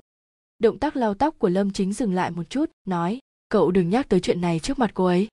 Ngũ vũ văn sau khi nghe được, thì cười càng vui vẻ hơn, một lát sau, cậu cười đủ rồi, lúc này mới hỏi tiếp cậu thật sự không muốn để cho cô ấy biết cậu, vì cô ấy mà làm nhiều như vậy. Còn có chuyện ngày hôm nay nữa, cũng không muốn cho cô ấy biết hả?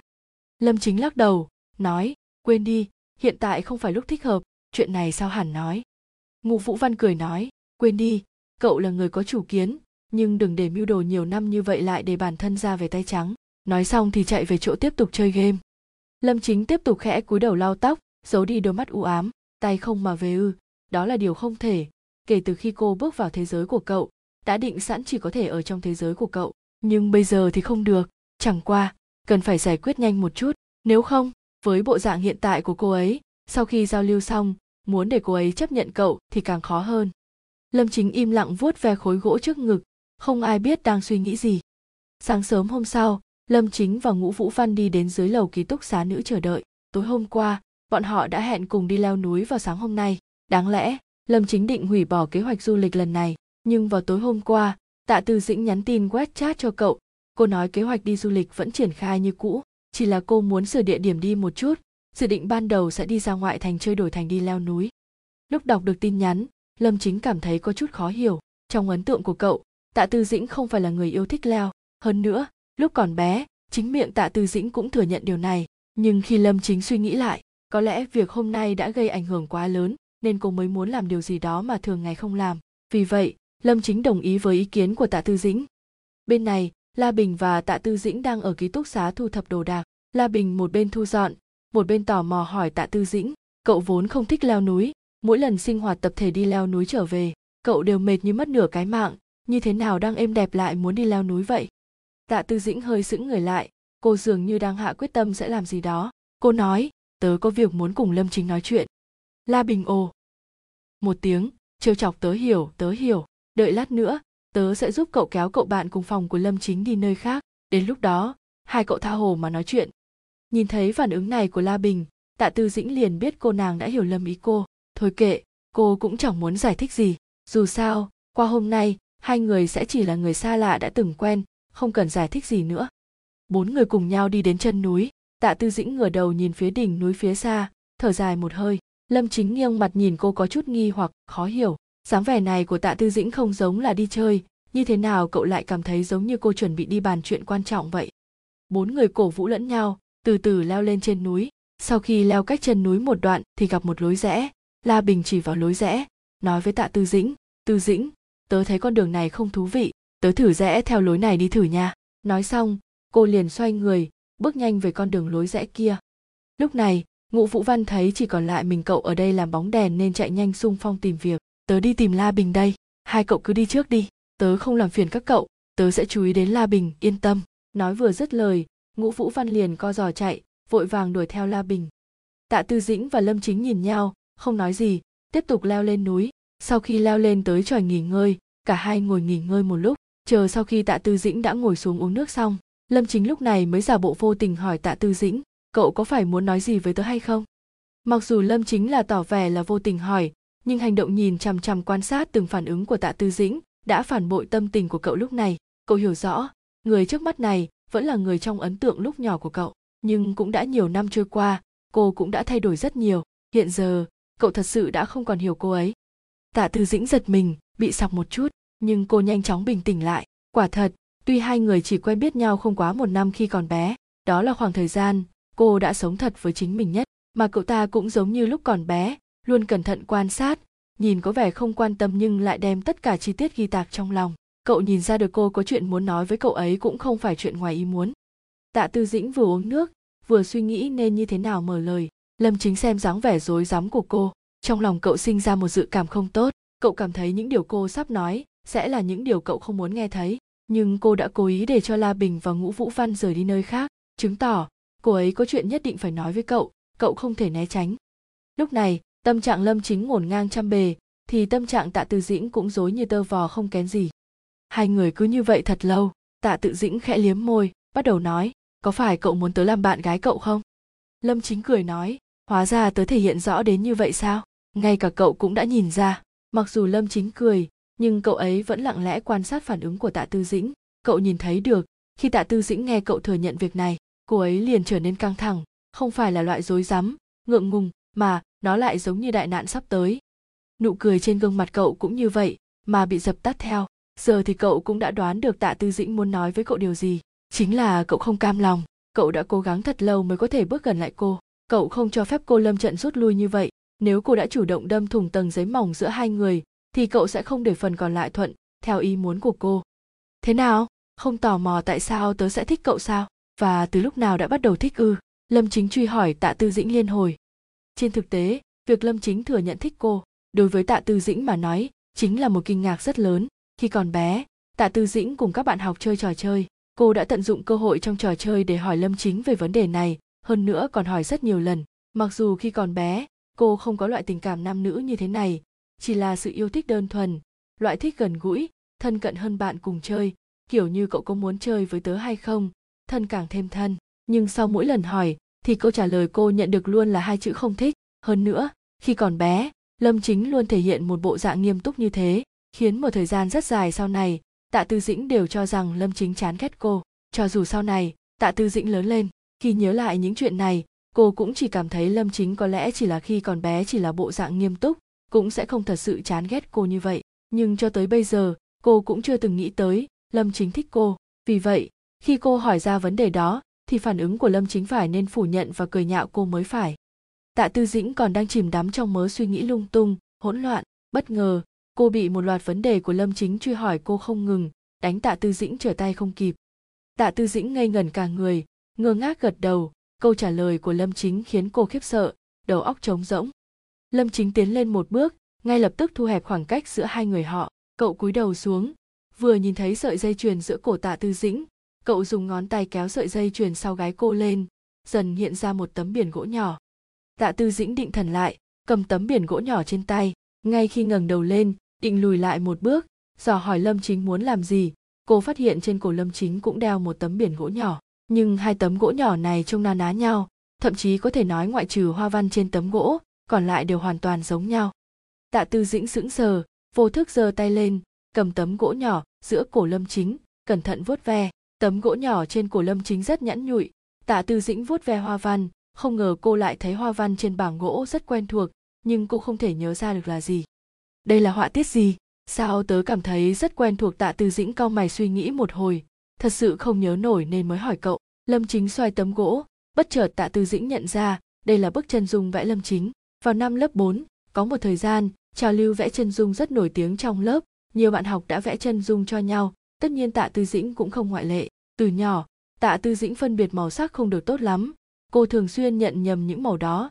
Theo thời gian, tạ tư dĩnh cũng có cảm giác phản kháng với hội họa. Cô luôn cảm thấy mình thậm chí không thể phân biệt được màu sắc. Làm sao có thể biến màu sắc thành bức tranh đẹp đẽ? Nhưng lúc đó, có lẽ vì muốn theo trào lưu của lớp, tạ tư dĩnh mới thực sự bùng cháy nhiệt huyết hội họa trở lại. Khi chọn người mẫu để tập vẽ, hiển nhiên lâm chính là lựa chọn đầu tiên của cô. Lý tưởng thì đầy ấp thực tế thì thật thê thảm. Lúc đầu, lâm chính rất hào hứng khi làm người mẫu cho cô, nhưng sau khi tạ tư dĩnh vẽ nhiều ngày, dáng người của lâm chính trông rất khủng khiếp. Đừng nói chân dung lâm chính, cho dù là chân dung của chính cô. Vì vậy, khi tạ tư dĩnh hào hứng mang bức tranh đưa cho lâm chính, quả nhiên bị cậu ấy cười nhạo. Tuy nhiên, tạ tư dĩnh không xấu hổ khi vẽ lại. Cô đã mang bức chân dùng đó về nhà, nhưng không phải cô đã làm mất bức tranh đó rồi sao? Làm thế nào mà cậu ấy lại có được thứ này? Tạ tư dĩnh ngẩng đầu, nghi ngờ nhìn lâm chính. Lâm chính có chút lúng túng trả lời, tớ đến nhà cậu lấy. Tạ tư dĩnh kinh ngạc mở to mắt, lúc nào? Lâm chính chậm rãi nói, hôm khai giảng, tớ mới biết cậu đã chuyển trường, nên đến nhà cậu. Bà cậu nói với tớ rằng cậu đã trở lại trường học trên thành phố. Tớ hỏi bà, cậu có để lại gì cho tớ không? Bà bảo, không biết. Sau đó, bà dẫn đến phòng cậu, nói, cậu không mang những đồ trên bàn đi, để tớ tự tìm. Tớ chỉ lấy bức tranh, ngoài ra không lấy đồ gì khác tạ tư dĩnh nghe xong, trong lòng tràn ngập hoài nghi, mắt từ từ đẫm lệ. Cô làm sao có thể khiến cậu nhớ lâu như vậy? Cô có xứng đáng được cậu thích không? Khi lâm chính nói những lời này, cậu không muốn tạ tư dĩnh tiếp tục trốn tránh. Vậy nên, lâm chính sẽ không bao giờ để cô nói những lời cự tuyệt đó. Lâm chính tiếp tục nói, tớ đã cố gắng rất lâu mới được đứng bên cạnh cậu. Lần này cậu có thể đừng từ chối tớ nữa được không? Lâm chính nhìn vào mắt tạ tư dĩnh, buộc cô phải nhìn vào mắt cậu. Tạ tư dĩnh thấy bản thân trong mắt lâm chính sự thay đổi trong mắt cậu ấy thực sự rất lớn. Tạ tư dĩnh không dám nhìn thẳng vào mắt lâm chính. Cô chỉ có thể cúi đầu để tránh ánh mắt cậu. Hai người cứ như vậy một hồi, cuối cùng tạ tư dĩnh không chịu được hoàn cảnh này, liền lùi về phía sau hai bước, ném một câu tớ không biết rồi vội vàng rời đi. Lâm chính biết cuộc trò chuyện hôm nay đã ảnh hưởng nhiều đến tạ tư dĩnh. Cậu muốn cho tạ tư dĩnh thời gian để suy nghĩ, nên anh đã không đuổi theo. Phía bên kia, la bình nhảy cẫng lên vì phấn khích. Cô không ngừng hỏi ngũ vũ văn cậu đoán xem hai người họ thế nào, có ở bên nhau không nhỉ? Người được tỏ tình không phải là cậu, sao lại cao hứng như vậy? Cậu đang leo núi đấy, chú ý đừng để ngã. La bình trợn mắt nhìn cậu, nói, cậu là người thế này à? Cậu không lo lắng cho người anh em tốt của mình sao? Bạn học à cậu không để ý đến chuyện lớn như vậy, cũng không có nhân tính. Này, nhân tính thì liên quan gì đến tớ? Được rồi, tớ không có nhân tính, cậu mà ngã, tớ nhất định sẽ không giúp cậu. Tớ muốn cậu giúp, la bình vừa leo vừa nói theo sau là ngũ vũ văn, hai người họ đấu võ mồm suốt dọc đường, nhưng cũng rất vui vẻ. Lúc ngũ vũ văn và la bình trở lại chân núi, lâm chính đã ngồi ở đó rất lâu rồi. La bình bước nhanh tới trước mặt lâm chính, nhìn xung quanh cũng không thấy tạ tư dĩnh, tò mò hỏi, tư tư đâu? Cậu ấy đi đâu rồi? Sao chỉ có một mình cậu ở đây? Lâm chính uống một ngụm nước, thong thả trả lời, cậu ấy đi về trước rồi. Nói xong, đem đồ đạc đã lấy ra cất vào trong ba lô, chuẩn bị đeo ba lô rời đi ngô vũ văn thấy cảnh này, hỏi cậu cậu không đợi chúng tớ nghỉ ngơi một chút rồi cùng về sao? Lâm chính đeo ba lô, trả lời ngũ vũ văn, tớ phải về đây, buổi tối còn có việc bên đội giao lưu cần xử lý. Lâm chính nói xong rồi rời đi. La bình thấy thế, hỏi ngũ vũ văn, chúng ta cũng đi theo sao? Ngũ vũ văn ngồi xuống, nói, không cần đâu, cậu ấy về vì có chuyện phải làm, chúng ta lại không có chuyện gì, sao phải về sớm chứ?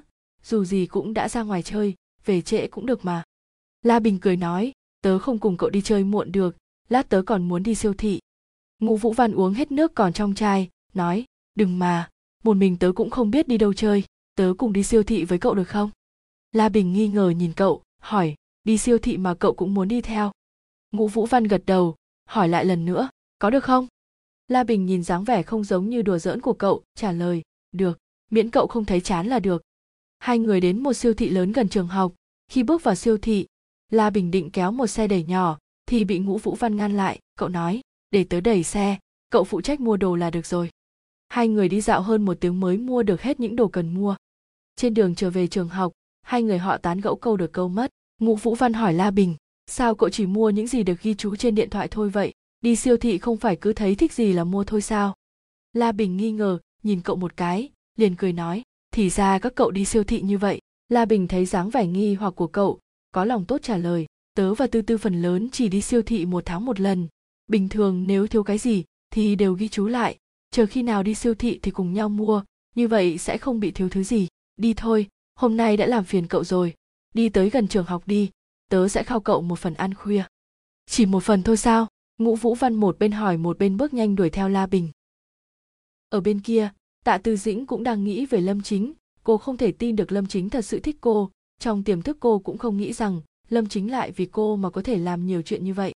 Khi còn bé, tính tình cô khá kỳ quặc, bình thường ỉ vào việc cô cao hơn, sức lực cũng lớn hơn nên không ít lần ăn hiếp cậu. Có đôi khi cậu chẳng phản ứng gì, tạ tư dĩnh liền nghi ngờ có phải cô hung dữ lắm không, hay là cậu đang nghĩ cách đối phó cô. Chính bản thân tạ tư dĩnh cũng không hiểu sao mình lại nghĩ xấu về cậu như vậy. Thà tin rằng cậu đang đùa giỡn cô, chứ không muốn tin là cậu thích cô.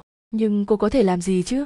Nhìn cậu sẽ không dễ dàng bỏ cuộc tạ tư dĩnh ở trên giường xoắn suýt một lúc lâu, nhưng đều không nghĩ ra được ý tưởng nào, cô muốn dùng lại kế cũ một lần nữa. Ở bên kia, ngũ vũ văn vừa đá văng cửa ký túc xá vừa hét, tin tức lớn, tin tức lớn, cậu có muốn biết tình hình mấy năm nay của tạ tư dĩnh không? Mau mua chuộc tớ đi. Nói xong còn cười một cách bỉ ổi trước mặt lâm chính. Lâm chính quay đầu lại, không nói không rằng liền nhìn cậu chằm chằm qua đôi mắt kiếng ngô vũ văn không biết sao như hiểu được hàm ý trong mắt lâm chính. Sao cậu biết được chuyện của cậu ấy? Cậu có phải? Chờ đã, cậu đừng nhìn tớ như vậy. Tớ lập tức kể sự thật cho cậu nghe. Cậu đừng như vậy. Đừng nhìn tớ chằm chằm như thế. Ngũ vũ văn sợ đến cả người đều khẩn trương.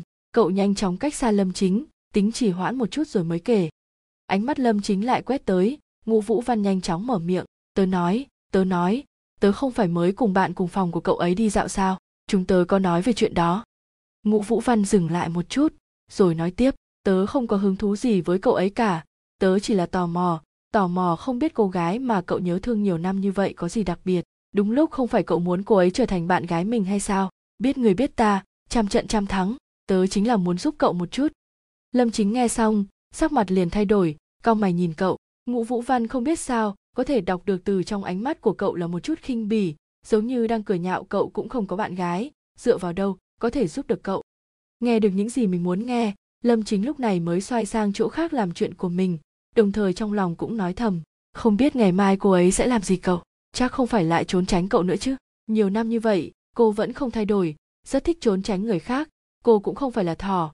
Sao lại thích đem mình vùi vào trong hang vậy chứ? Lâm chính không biết lại nghĩ tới điều gì, cười cười, bất lực lắc đầu. Ngày hôm sau, lâm chính khó được một hôm dậy sớm. Phải biết rằng, tuy thường ngày lâm chính rất siêng năng, nhưng lúc được nghỉ học thì cậu khá lười biếng. Với phương châm có thể ngồi thì tuyệt đối không đứng có thể nằm thì tuyệt đối không ngồi. Thậm chí nhiều khi cậu có thể nằm lì trên giường hàng giờ liền, điển hình cho cuộc sống ngoài trên giường thì mọi thứ đều ở xa. Ngũ vũ văn cũng khá tò mò, khó được không nghỉ học, thế nhưng lâm chính lại dậy sớm. Cậu nhỏ giọng hỏi lâm chính sao mà dậy sớm thế? Hôm nay sao đột nhiên đổi tính vậy? Lâm chính chỉ cười, dành tặng cho ngũ vũ văn sự im lặng thâm ý. Cậu lập tức hiểu ra đây là ý gì. Cậu sai rồi, ngàn vạn lần không nên hỏi, bị tổn thương chính là mình thấy phản ứng của lâm chính, ngũ vũ văn liền cảm thấy phát bực. Một phen kéo chăn, xoay người ngủ tiếp, cậu mới không thèm ăn cơm chó đâu. Đừng nhìn bộ dạng tinh thần phấn chấn, vui vẻ lúc này của lâm chính mà bị lừa. Kỳ thực, trong lòng cậu giờ này cũng căng thẳng không kém. Ngày hôm đó, cậu biết tạ tư dĩnh chỉ là phản ứng theo bản năng. Đây là một thói quen nhỏ lúc bé của tạ tư dĩnh. Với tính cách của tạ tư dĩnh bây giờ, ngay cả lâm chính tự xưng là hiểu cô, cũng không thể không thừa. Trong những năm gần đây tính cách tạ tư dĩnh đã có sự thay đổi lớn. Phần lớn suy nghĩ của cô ấy, lâm trí không còn nắm bắt được, đặc biệt là trên phương diện tình cảm. Mấy hôm nay, lâm chính cũng nhận ra được, đối với chuyện tình cảm này, tạ tư dĩnh không có thờ ơ. Cho nên từ phản ứng của tạ tư dĩnh hôm nay, có thể thấy được thái độ của cậu ấy với đoạn tình cảm này. Đây chính là lý do khiến lâm chính đối với chính mình có sự tự tin nhất định, nhưng cậu vẫn không thôi yên lòng được. Lâm chính mua cho mình một phần ăn sáng, ngồi tại nhà ăn chậm rãi nhai. Cậu đoán mỗi ngày tạ tư dĩnh đều sẽ đến đây ăn sáng, cho nên cậu quyết định ôm cây đợi thỏ ở đây. Chờ mãi cho đến khi cậu thấy la bình đến nhà ăn một mình, trong lòng ngạc nhiên không thôi. Cậu không ngừng nhìn về phía sau, cố gắng tìm kiếm bóng dáng người đã khiến cậu phải nhớ nhung cả đêm qua. Mãi đến khi la bình đều đã mua xong bữa sáng, cậu vẫn không nhìn thấy được người mình thương nhớ ngày đêm. Hơi do dự một chút, cuối cùng lâm chính vẫn đi về phía la bình. Khi thấy lâm chính đi đến chỗ mình, la bình kinh ngạc. Phải biết cô hầu như không có tiếp xúc gì với lâm chính nhưng la bình lại biết rõ con người của lâm chính tính cách lãnh đạm và xa cách, cậu ta không phải là loại người sẽ chủ động bắt chuyện với người khác. Nhưng mà sau khi nghe lâm chính nói chuyện, la bình nhận ra bên trong lời nói của cậu ta đều liên quan tới tạ tư dĩnh. Thật là thú vị, thì ra ai kia tìm không được người nên mới ra hạ sách tới tìm cô. Xem bộ dạng không tự nhiên của cậu ta kìa. Không cần nghĩ cũng biết, cậu ta đã ngại, nhưng còn cố gắng vô tình hỏi thăm. Tối hôm qua rốt cuộc đã xảy ra chuyện gì? La bình càng ngày càng tò mò cô lại nhớ tới việc tạ tư dĩnh ngủ nướng sáng hôm nay, hóa ra không phải là do leo núi mệt mỏi. La bình cười đầy ẩn ý, không giấu giếm lâm chính, đem chuyện sáng nay của tạ tư dĩnh kể hết cho lâm chính nghe. Mặc dù lâm chính có chút thất vọng, nhưng cuối cùng vẫn thở phào nhẹ nhõm, vẫn còn cơ hội. Dù sao, tình huống này vẫn còn tốt hơn so với việc tạ tự dĩnh trốn tránh cậu như dự đoán ban đầu. Nhưng mà có vẻ lâm chính đã an tâm quá sớm rồi. Ở bên kia, tạ tư dĩnh đang nằm ngẩn người, ngơ ngác mà nhìn trần nhà thật ra, cả đêm hôm qua cô không có ngủ, buổi sáng cô vẫn luôn không rời giường, bởi vì cô không biết phải đối mặt như thế nào với lâm chính, cho nên mới nghĩ tới việc trốn tránh. Liên tiếp mấy ngày liền, mặc dù lâm chính đã cố tình sắp đặt tạo cơ hội để gặp được tạ tư dĩnh, nhưng cậu không một lần thành công ngẫu nhiên gặp được người. Lần này, ngay cả người mù cũng biết tạ tư dĩnh đang cố tình trốn tránh cậu. Đối với tình huống này, lâm chính cảm thấy không ngoài ý muốn. Phản ứng của cô đã sớm nằm trong dự tính của cậu. Còn tưởng nhiều năm như vậy cô sẽ thay đổi không ít. Ai ngờ, cái tật xấu thích trốn tránh người này khi nào mới sửa được đây? Dù vậy, lâm chính không thấy hối hận những việc đã làm. Thật may mắn, khi cậu đã đồng ý với ý kiến đi leo núi ngày hôm đó. Dự định ban đầu, cậu muốn dùng phương pháp nước ấm nấu ếch xanh, làm cho tạ tự dĩnh dần dần quen thuộc với sự hiện diện của cậu, sau đó từng chút tiếp nhận cậu. Nhưng theo quan sát của cậu, trong khoảng thời gian này, phương pháp nước ấm nấu ếch xanh khó mà áp dụng được. Lấy tính cách của cô ấy chỉ cần không có ai đâm thủng tầng giấy mỏng ngăn cách kia, cô sẽ cứ thế tiếp tục giả ngu như không biết gì. Lâm chính vẫn tiếp tục bền bỉ sắp đặt cơ hội để thấy người, cái kết vẫn là không gặp được người. Lâm chính vừa cảm thấy bất đắc dĩ vừa buồn cười, cậu không biết, trốn người còn có thể trốn kỹ đến như thế, ngay cả ở trường học đều không có bắt được người. Mấy minh tinh không đi tìm cô làm trợ lý đúng là lãng phí nhân tài. Mắt thấy thời gian trao đổi sinh viên sắp kết thúc, lâm chính càng nóng nảy, gấp muốn hoảng. Cậu không muốn mối quan hệ của hai người cứ như thế kết thúc hơn nữa, với đức hạnh của cái đồ có không lương tâm kia chắc chắn sẽ không liên lạc với cậu sau khi kết thúc hoạt động trao đổi sinh viên này. Lâm chính có chút hối hận khi đã ép tạ tư dĩnh quá xít sao. Nhưng không ai ngờ tới được, trong khi lâm chính đang phải vắt óc tính mưu bày kế cơ đổ tạ tư dĩnh, lại có người tung tin đồn thất thiệt nhằm hại lâm chính. Chờ đến khi bọn người lâm chính biết được tin tức thì tin đồn đã lan nhanh, không thể khống chế. Lâm chính bị bạn cùng lớp tung tin hối lộ giáo viên. Vụ việc này gây chấn động không ít nhưng vì lâm chính không đi học, nên khi biết chuyện, sự việc gần như không thể cứu vãn. Sau đó, lâm chính được mời quay lại trường để giải quyết sự việc. Khi cậu đi khỏi, tạ tư dĩnh không hề biết chuyện đó. Gần đây cô bận trốn lâm chính, thậm chí có tin tức mượn về ký túc xá để kiểm tra. Hơn nữa tạ tư dĩnh hầu như không lên mạng xem tin tức, nên cô ấy chưa biết chuyện này là điều đương nhiên. Lúc cô biết, toàn bộ học sinh giao lưu đều chuẩn bị rời trường. Mới đầu khi biết chuyện, cả người cô như bị sét đánh, ánh mắt đầy vẻ không tin nhưng tạ tư dĩnh hoàn toàn tin tưởng vào lâm chính. Cô chắc chắn rằng lâm chính sẽ không bao giờ làm những chuyện này. Cô nóng lòng muốn minh oan cho lâm chính, nhưng khi đi tìm lâm chính, lại phát hiện cậu đã rời đi. Cô liền liên hệ với cậu trên wechat và gửi tin nhắn cho cậu, nhưng không nhận được phản hồi. Không còn cách nào khác, cô đành đi tìm ngũ vũ văn. Cô rất muốn biết rốt cuộc hiện giờ lâm chính ra sao. Thật không may, ngũ vũ văn cũng không thể liên lạc được với lâm chính điều duy nhất cậu biết là lâm chính không phải cố ý muốn cắt đứt liên lạc với tạ tư dĩnh, nhưng không ai liên lạc được với cậu cả. Vì việc này, tạ tư dĩnh không hề vui vẻ chút nào. Lúc này cô chỉ muốn người đó thường xuyên nhắn tin lại cho mình, thay vì mất liên lạc như hiện tại. Thậm chí, tạ tư dĩnh còn đến trường để tìm lâm chính, nhưng tất cả đều vô ích. Tạ tư dĩnh cũng bắt đầu điều tra vấn đề này với sức mạnh yếu ớt của mình. Một tuần trôi qua, ngay cả hai người bạn cùng phòng không về ký túc xá cũng thường xuyên cũng nhận thấy sự thay đổi rõ ràng của tạ tư dĩnh liền hỏi cụ thể la bình, có phải tạ tư dĩnh gặp chuyện gì không? Câu hỏi này không hề hiếm trong tuần này. Nhiều người trong lớp đến hỏi câu hỏi tương tự. Tạ tư dĩnh là một trong những học sinh giỏi nhất chuyên ngành, với điểm số cao, ngoại hình đẹp, gia cảnh tốt. Cô đã nhận được rất nhiều sự chú ý kể từ khi nhập học. Sau một thời gian dài bị đối xử lạnh nhạt, nhiệt huyết của những người này đã phai nhạt đi rất nhiều. Đồng thời, ai cũng biết tính cách của tạ tư dĩnh trong trẻo lạnh lùng, trên người luôn tồn tại một rào cản, không thể giải thích được giống như cách biệt với thế giới. Ở một mức độ nào đó, cô là một người vô cùng lạnh lùng. Vì vậy, họ rất ngạc nhiên khi thấy tạ tư dĩnh, người đang điều tra mọi thứ như một kẻ điên. Dần dần, họ cũng cảm thấy tạ tư dĩnh không lạnh lùng lắm. Bên kia, sau khi đã điều tra, lâm chính mới vào điện thoại di động để kiểm tra. Khi nhìn thấy tin nhắn từ tạ tư dĩnh, cậu hơi nhướng mày, hóa ra cô ấy không hề thờ ơ. Ngược lại, cô rất biết cách quan tâm. Lâm chính cảm thấy việc này dường như không đến nỗi không thể chấp nhận được, dù sao thì nó cũng đã phá vỡ khoảng cách giữa hai người họ. Cậu vừa nhắn tin với tạ tư dĩnh, nghĩ rằng cô sẽ yên tâm hơn khi thấy tin nhắn của mình, nhưng khi câu vừa nhắn, tạ tư dĩnh liền hỏi, bây giờ cậu đang ở đâu? Lâm chính ngoan ngoãn trả lời từng câu hỏi của tạ tư dĩnh. Sau bao nhiêu ngày lăn lộn, cuối cùng cậu cũng giải quyết được vấn đề. Về chuyện này, lâm chính chắc chắn sẽ tự mình xử lý được, vậy nên cậu mới không nói cho tạ tư dĩnh, để tránh làm cô lo lắng cuối cùng việc này cũng kết thúc. Tinh thần căng thẳng mấy ngày nay của lâm chính cũng được thả lỏng, cậu liền trở về ký túc xá nghỉ ngơi, đồng thời xoa dịu cơ thể mệt mỏi trong thời gian qua. Lúc tỉnh dậy thì trời đã về đêm, cậu cảm thấy đói. Mấy ngày nay phải phối hợp điều tra. Tuy rằng, cậu không có làm chuyện đó, nhưng hàng ngày bị điều tra như vậy, tinh thần cũng không tốt, ăn không ngon, ngủ không yên. Hiện tại mới thấy đói, nên nhanh chóng rời giường, dọn dẹp qua, chuẩn bị đi ăn cơm bất chợt thấy tạ tư dĩnh ở cổng trường, cậu không thể tin vào mắt mình, thậm chí còn tưởng rằng mắt mình có gì đó không ổn nên dụi dụi mạnh. Cuối cùng khi biết đây là sự thật, tâm trạng trở nên vui vẻ. Lâm chính nhìn nhận rằng cậu không phải là người dễ cười, nhưng khi tạ tư dĩnh xuất hiện, thực sự khiến cậu cảm thấy hạnh phúc trong lòng, hóa ra lâm chính cũng là một người dễ vui. Lâm chính cố nén khóe miệng, giả bộ bình thường, đi về phía tạ tư dĩnh. Tạ tư dĩnh không ngờ lại gặp cậu ở cổng trường tạ tư dĩnh thấy người mà cô đã lo lắng cả tuần nay, cô mới yên tâm.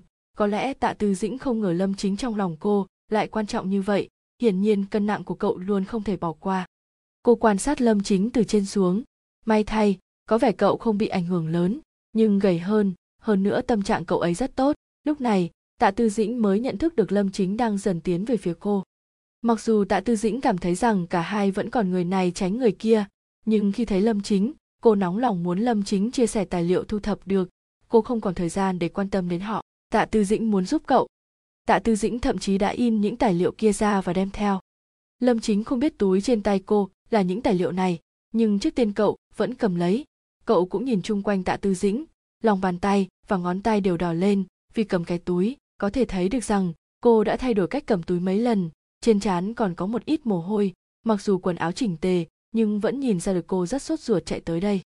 Lâm chính cảm thấy rằng, ngay cả khi cậu chứng minh được sự vô tội của mình sáng nay cũng không vui vẻ bằng bây giờ. Thật ra, tạ tư dĩnh đã trốn tránh cậu mấy ngày nay, không chỉ có tạ tư dĩnh nghĩ ngợi lung tung, mà cậu cũng vậy, mấy ngày trước cậu còn nghĩ, nếu như cô thực sự không thích ở bên cậu cậu cũng chỉ đành từ bỏ. May mắn là cô cũng không lạnh lùng với cậu đến thế. Nghĩ đến giây trong lòng lâm chính càng ngày càng nóng, giống như có thứ gì đó muốn phun trào ra lâm chính đưa cô đến tiệm ăn mà cô thường hay tới bên ngoài trường học.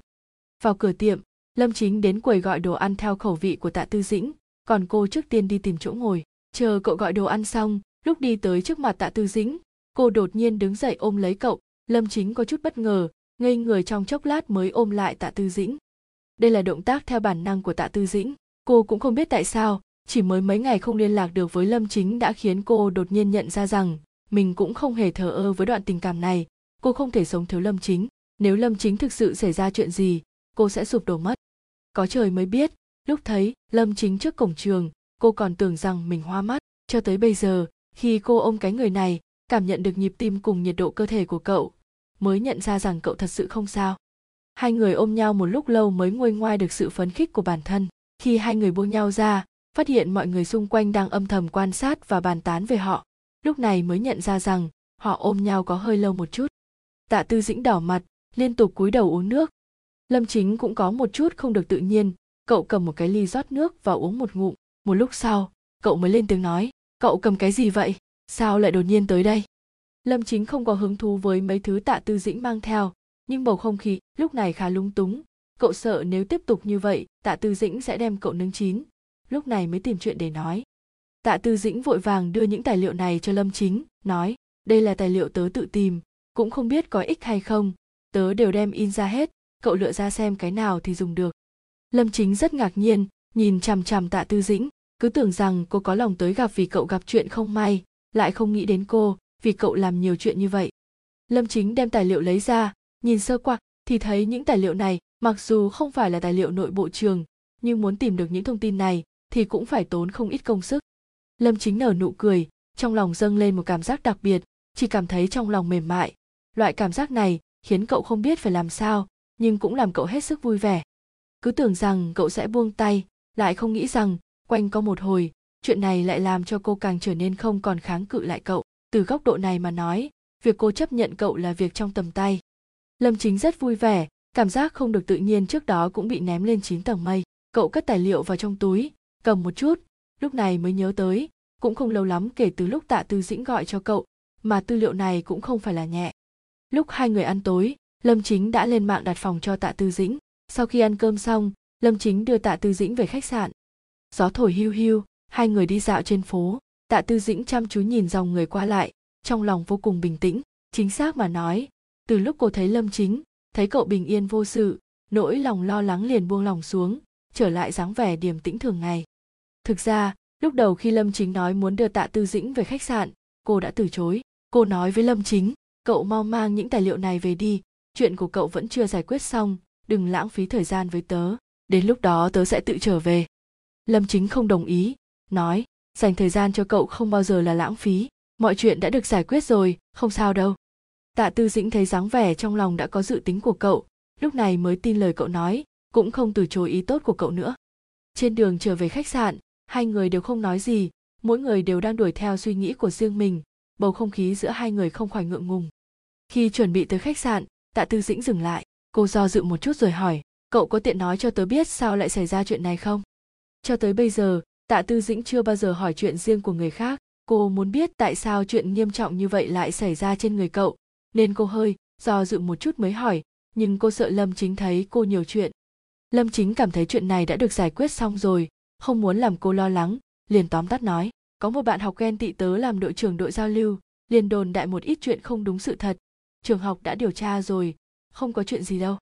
Tạ tư dĩnh thấy cậu nói hết những gì cô muốn biết nên cũng không hỏi cặn kẽ nữa. Tạ tư dĩnh đã hỏi những gì mình muốn hỏi xong, cũng không vướng mắc những chuyện này nữa. Cô chuẩn bị quay về khách sạn. Vừa mới quay người bước đi, lâm chính đã giữ cô lại. Tạ tư dĩnh quay đầu nhìn lâm chính dò hỏi, một lúc sau không thấy lâm chính nói gì tạ tư dĩnh bất đắc dĩ hỏi, còn có chuyện gì không? Lâm chính lúc này mới lên tiếng nói, cậu đến tìm tớ, có phải chuyện lần trước, cậu không trách tớ đúng không? Tạ tư dĩnh trả lời, tất nhiên, chuyện đã qua liền cho qua đi. Lâm chính nghe được câu này, vội vàng hỏi tiếp, vậy việc lần trước tớ hỏi cậu thì sao? Tạ tư dĩnh đỏ mặt gật đầu, lâm chính vui mừng đến mức lập tức ôm lấy tạ tư dĩnh, tạ tư dĩnh cũng ôm cậu lại.